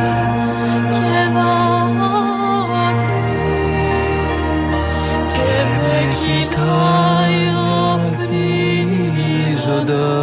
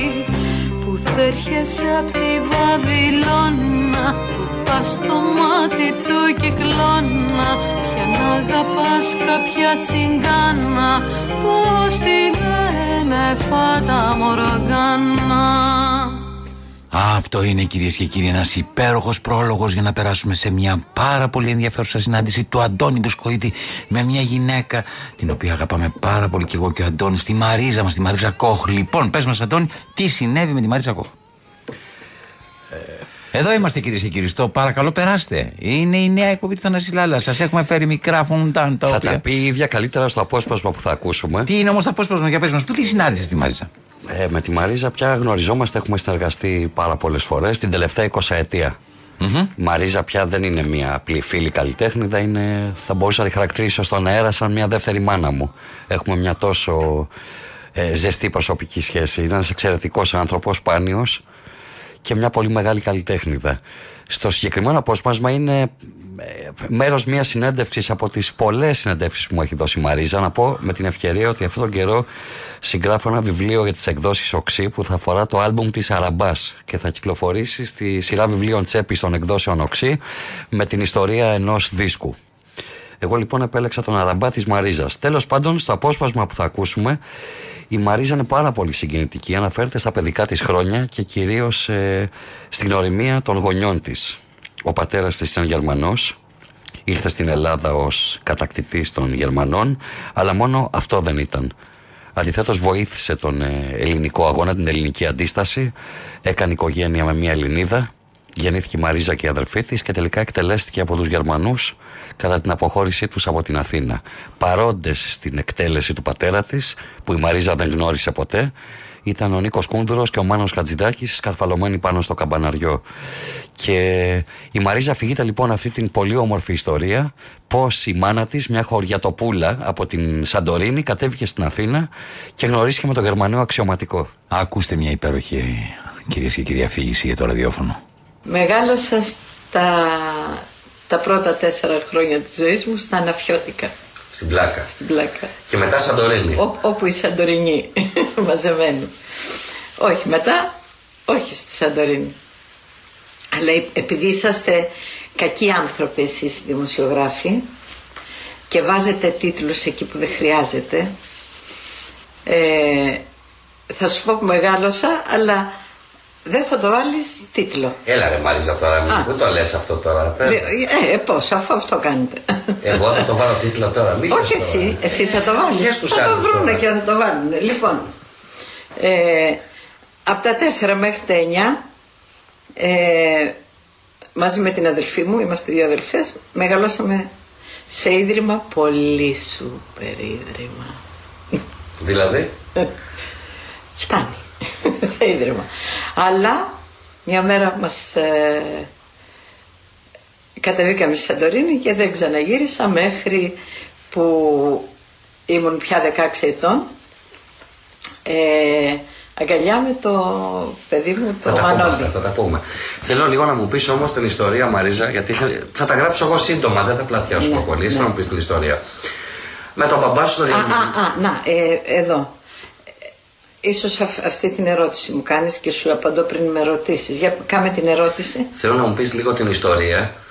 Ε, πώς ο μπαμπάς σου ρε παιδί μου εν μέσω κατοχής; Ναι. γνώρισε μια εγώ Ελληνίδα. γεννήθηκα, εγώ γεννήθηκα στο, στο τέλος του πολέμου. Ωραία. Ε, ε, ο πατέρας μου ήταν ε, Γερμανός. Αυτό που λέμε έρος ανήκατε μάχα. Συνέβη και Με την κυρία Μαργαρίτα. και, και στη, στη μάνα μου. Είναι μια καταπληκτική ιστορία Ε, του γι' αυτό πώς, θέλω να μου την πεις λίγο. του πώς ε, ε, ερωτεύτηκαν αυτοί Για οι πες το. άνθρωποι και συναντήθηκαν. Να σου πω εγώ τι έχω ακούσει από σένα για να μην τα επαναλαμβάνεις, αν ισχύουν όμως. Ναι. Ο μπαμπάς σου είχε περάσει από ένα φωτογραφείο Αυτό, αυτό ήθελα να σου και πω είχε δει τώρα. μια φωτογραφία τη μαμά σου. Ναι. Και λέει μέσα στον ιδιοκτήτη ποια είναι αυτή η κοπέλα; Ναι. Έτσι. Τις πε- πε- του παίρνει τις φωτογραφίες Ναι. και λέει όταν θα έρθει να... ήταν οι οχταήμερες φωτογραφίες. Τι σημαίνει 7 ημέρες; Α, είσαι και πολύ νέος, δεν φταίω εγώ. Οι φωτογραφίες τότε θέλ, εβδομαδιαίες λεγόντουσαν. Οκ. Θέλανε μια εβδομάδα για να τυπωθούν. Οι φωτογράφοι Α, ξέρουν. Οκ. Για να ωριμάσουν και να φω- φωτογραφίσουν. Αυτές με το ασήμι χρησιμοποιούσαν κάτι. Ε, παίρνει τις φωτογραφίες Τις εμφανισμένες της μάνας σου. ναι, και ε, ο φωτογράφος, ενθουσιασμένος από την ομορφιά της μάνας μου, την έκανε, χωρίς να τη ρωτήσει, μεγάλο κάδρο στην πρόσωψη. Ε, ο πατέρας μου ήταν αξιωματικός του ναυτικού και είχε το γραφείο του στην, ε, εκεί που είναι και τώρα. Ε, το μέγαρο Αξιωματικός του ναυτικού ήταν- ναυτικού, ναι. Των Γερμανών. Των ε, Γερμανών. επικατοχής, ναι, ναι, ναι. επικατοχής, ναι. Και, ε, Περνάει, ε, λοιπόν. και σε- ναι, στην πλατεία Κλαθμόνος είναι και τώρα το κτίριο του, του ναυτικού. Ε, περνάει γύρω-γύρω στην εκκλησία στον Άγιο Γιώργη τον Καρίτσι Ναι, ναι, ναι. και εκεί ήταν φωτογραφία. Ο φωτογρα... α- ανταγωνιστές μεταξύ τους είχε βάλει αυτή την όμορφη κοπέλα ε, στο... Στην βιτρίνα. Ε, μαλλιά από ό,τι ξέρω άφρο look και καταγάλανα μάτια. ναι. Ε, κατάμαυρα μαλλιά άφρο look και Φοβερό κατα, αυτό. κατά πράσινα Ο μάτια. Κλάσμα για το 40 τόσο, τι Ναι. λες τώρα, βλέπω. Περνώντας ο... Γερμανός. Πώς θα λέγας το όνομα; Βίλι. Ο Θα Βίλι λέγα. Κοχ. Ναι, περνώντας ο Βίλι. Ε, μπαίνει μέσα, που την ξέρουμε αυτή, κα- τον, τον ρώτησε τέλος πάντων. Και Παίρνει τις φωτογραφίες, παίρνει τις πορτρέτα. φωτογραφίες. Και του λέει όταν θα ξανάρθει; Όταν, όταν έρθει να πάρει τις φωτογραφίες θα μου φωνάξει σε μένα, αφού ήταν δίπλα στον Άγιο Όρτο Καρίτσι, να τις δώσω εγώ. Τι ωραία ιστορία από... από... Ναι. Φτάνει η μέρα Της παράδοσης των φωτογραφιών. Ναι, περνάει να τις πάρει. Η μάνα μου έφευγε για τη Σαντορίνη και δεν θα άφηνε τις φωτογραφίες. Τότε ήταν φοβερό να έχει άλλος φωτογραφίες μιας κοπέλας. Πάει να τις πάρει. Αυτά λοιπόν λέει η Μαρίζα και η ιστορία συνεχίζεται ότι συναντήθηκε η μητέρα της η Μαργαρίτα με τον Βίλι Κοχ. Εκείνος πάλι δεν τις έδωσε τις φωτογραφίες με σκοπό να ξαναβρεθούν και την επόμενη εβδομάδα όπως και έγινε. Αυτό το πράγμα τράβηξε μερικές εβδομάδες. Η Μαργαρίτα δεν επέστρεψε σε Σαντορίνη, έμεινε στην Αθήνα. Και τελικά με αυτόν τον άνθρωπο, ο οποίος όπως είπαμε και είναι πολύ βασικός, στήριξε την ελληνική αντίσταση, αυτόν τον Γερμανό αξιωματικό, ε, η Μαργαρίτα έκανε οικογένεια και έκανε τις δυο της κόρες, τη Μαρίζα και την Ειρήνη.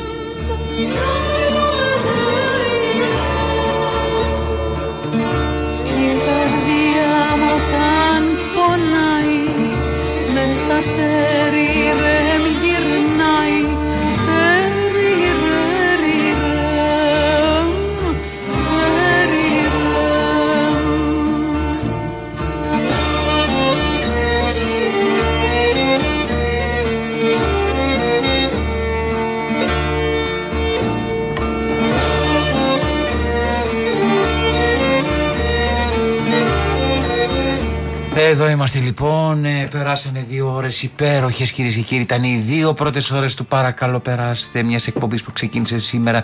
Ήταν μια εκπομπή πρόμο για να σας δώσουμε να καταλάβετε τι περίπου θα είναι μέσα σε αυτή την εκπομπή, τι θα συμβαίνει μέσα σε αυτή την εκπομπή. Κάθε Κυριακή εδώ, γύρω στις 12 θα ξεκινάμε στις 2 η ώρα, λίγο πριν πάτε για το μεσημεριανό σας φαγητό, θα τελειώνουμε.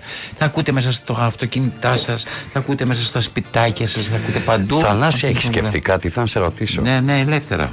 Τι θα απογίνει όλο αυτό το υλικό όταν εμείς δεν θα υπάρχουμε; Δηλαδή, έχουμε την τύχη, εγώ το λέω τύχη μεγάλη, να έχουμε διασώσει το λόγο ανθρώπων πάρα πολύ σημαντικών. Μου δίνεις μια ευκαιρία να σου πω ότι κανένας δεν ενδιαφέρθηκε ποτέ σε αυτή τη χώρα για αυτό το υλικό που των 3.500 συνεντεύξεων που έχω, που είναι ένα τεράστιο υλικό. Κανένας δεν ενδιαφέρθηκε. Δηλαδή, κανένας δεν είπε ρε παιδί μου, ένα λεπτό, τι να το κάνουμε αυτό το πράγμα. Κάτι πρέπει να το κάνουμε. Είναι άνθρωποι οι οποίοι είναι μοναδικοί. Δηλαδή, το ίδιο συζητούσα και με την Όλγα Μπακομάρου, τη φίλη μας, ναι, η οποία ναι. έχει και εκείνη έχει έναν πακτολό συνεντεύσεων, τρομερών συνεντεύξεων, το οποίο όντως είναι θα σε γίνει; κάποια συρτάρια. κα- ε, Εγώ έχω όλε τι κασέτες, τις ψηφιοποίησα και τις έχω σε κούτες. Δηλαδή, μιλάμε Τώρα ανεβάζουμε κάποιες συνεντεύξεις από τις παλιές. Τα παιδιά δηλαδή στο olafac.gr ανεβάζουν κάποιες συνεντεύξεις από τις παλιές που έχω κάνει, ας πούμε κτλ. Ε, Βλέπεις μια συνέντευξη, ας πούμε. Βαγγέλης Παπαθανασίου έχει φτάσει να την, να την, ε, ε, τη διαβάζουν 68.000 άνθρωποι την έχουν διαβάσει μέχρι τώρα. Ε, ο, Με το Lou Reed Με τώρα το Lou πρόσφατα. Reed, ας πούμε, ξεπερνάει τις 60.000. Ο Woody Allen ακουμπάει τις 70.000. Δηλαδή υπάρχουν ενδυνάμει εκεί έξω άνθρωποι οι οποίοι θέλουν να διαβάσουν όλο αυτό, το υλικό. Αυτό είναι η δημοσιοποίηση. Το θέμα είναι το πρωτογενέ υλικό τι γίνεται. Όχι οι το φωνές των ανθρώπων. Οι φωνές. Εγώ αυτό που άκουσα σήμερα και από τις δικές σου εκπομπές και από τις δικές μου, που με την ευκαιρία της εκπομπής δηλαδή έκατσα και έκανα αυτή τη δουλειά, συγκινήθηκα πάρα πολύ γιατί έχουν περάσει και πολλά χρόνια που έγιναν και βλέπεις ότι κάτι έχει σωθεί, κάτι έχει διασωθεί μάλλον. Τι θα απογίνει αυτό όμως; Είναι ένα ωραίο ρητορικό ερώτημα. Νομίζω ότι μαζί, μαζί, μαζί με εμάς θα χαθεί. Αλλά όμως ας ελπίσουμε ότι δεν θα χαθεί. δηλαδή ας το αφήσουμε λιγάκι ανοιχτό όπως είναι αυτή η εκπομπή. Πρόσκληση, παρακαλώ, καθίστε. Και αισιόδοξα, μάλλον έτσι να ναι. Τι να κάνουμε τώρα, δεν μπορούμε να κάνουμε για κάτι άλλο. Έτσι είναι. Ναι. Σημασία έχει ότι εμείς πρέπει να συνεχίσουμε να κάνουμε πράγματα. Καταλαβαίνεις, πρέπει να συνεχίσουμε γιατί αν δεν συνεχίσουμε, ακριβώς θα έχουμε κάνει την πρώτη μας συνάντηση με αυτό που τελειώνει. Ναι. Εμείς λοιπόν να αντισταθούμε σε αυτό που τελειώνει και μετά θα δούμε τι θα γίνει. Δεν πιστεύω ότι θα πάει χαμένο. Τίποτα. Ένα μο- μοναδικό τραγούδι. Ο Μιχάλης Γκανάς θα θέλα πάρα πολύ κυρίες και κύριοι να είναι καλεσμένος σε μία από τις επόμενες εκπομπές του. Παρακαλώ, περάστε. Σουρεαλιστικό τραγούδι, ναι, ναι, εντελώς. ναι, ναι. Ο Μιχάλης Γκανάς είναι από τους μεγαλύτερους ποιητές της γενιάς μας. Μπήκαν στη στεριά και πιάσανε τα όρη Ποιος είδε βάρκα στο χελμό στο μέτσο βαφώνει Έλα μαζί.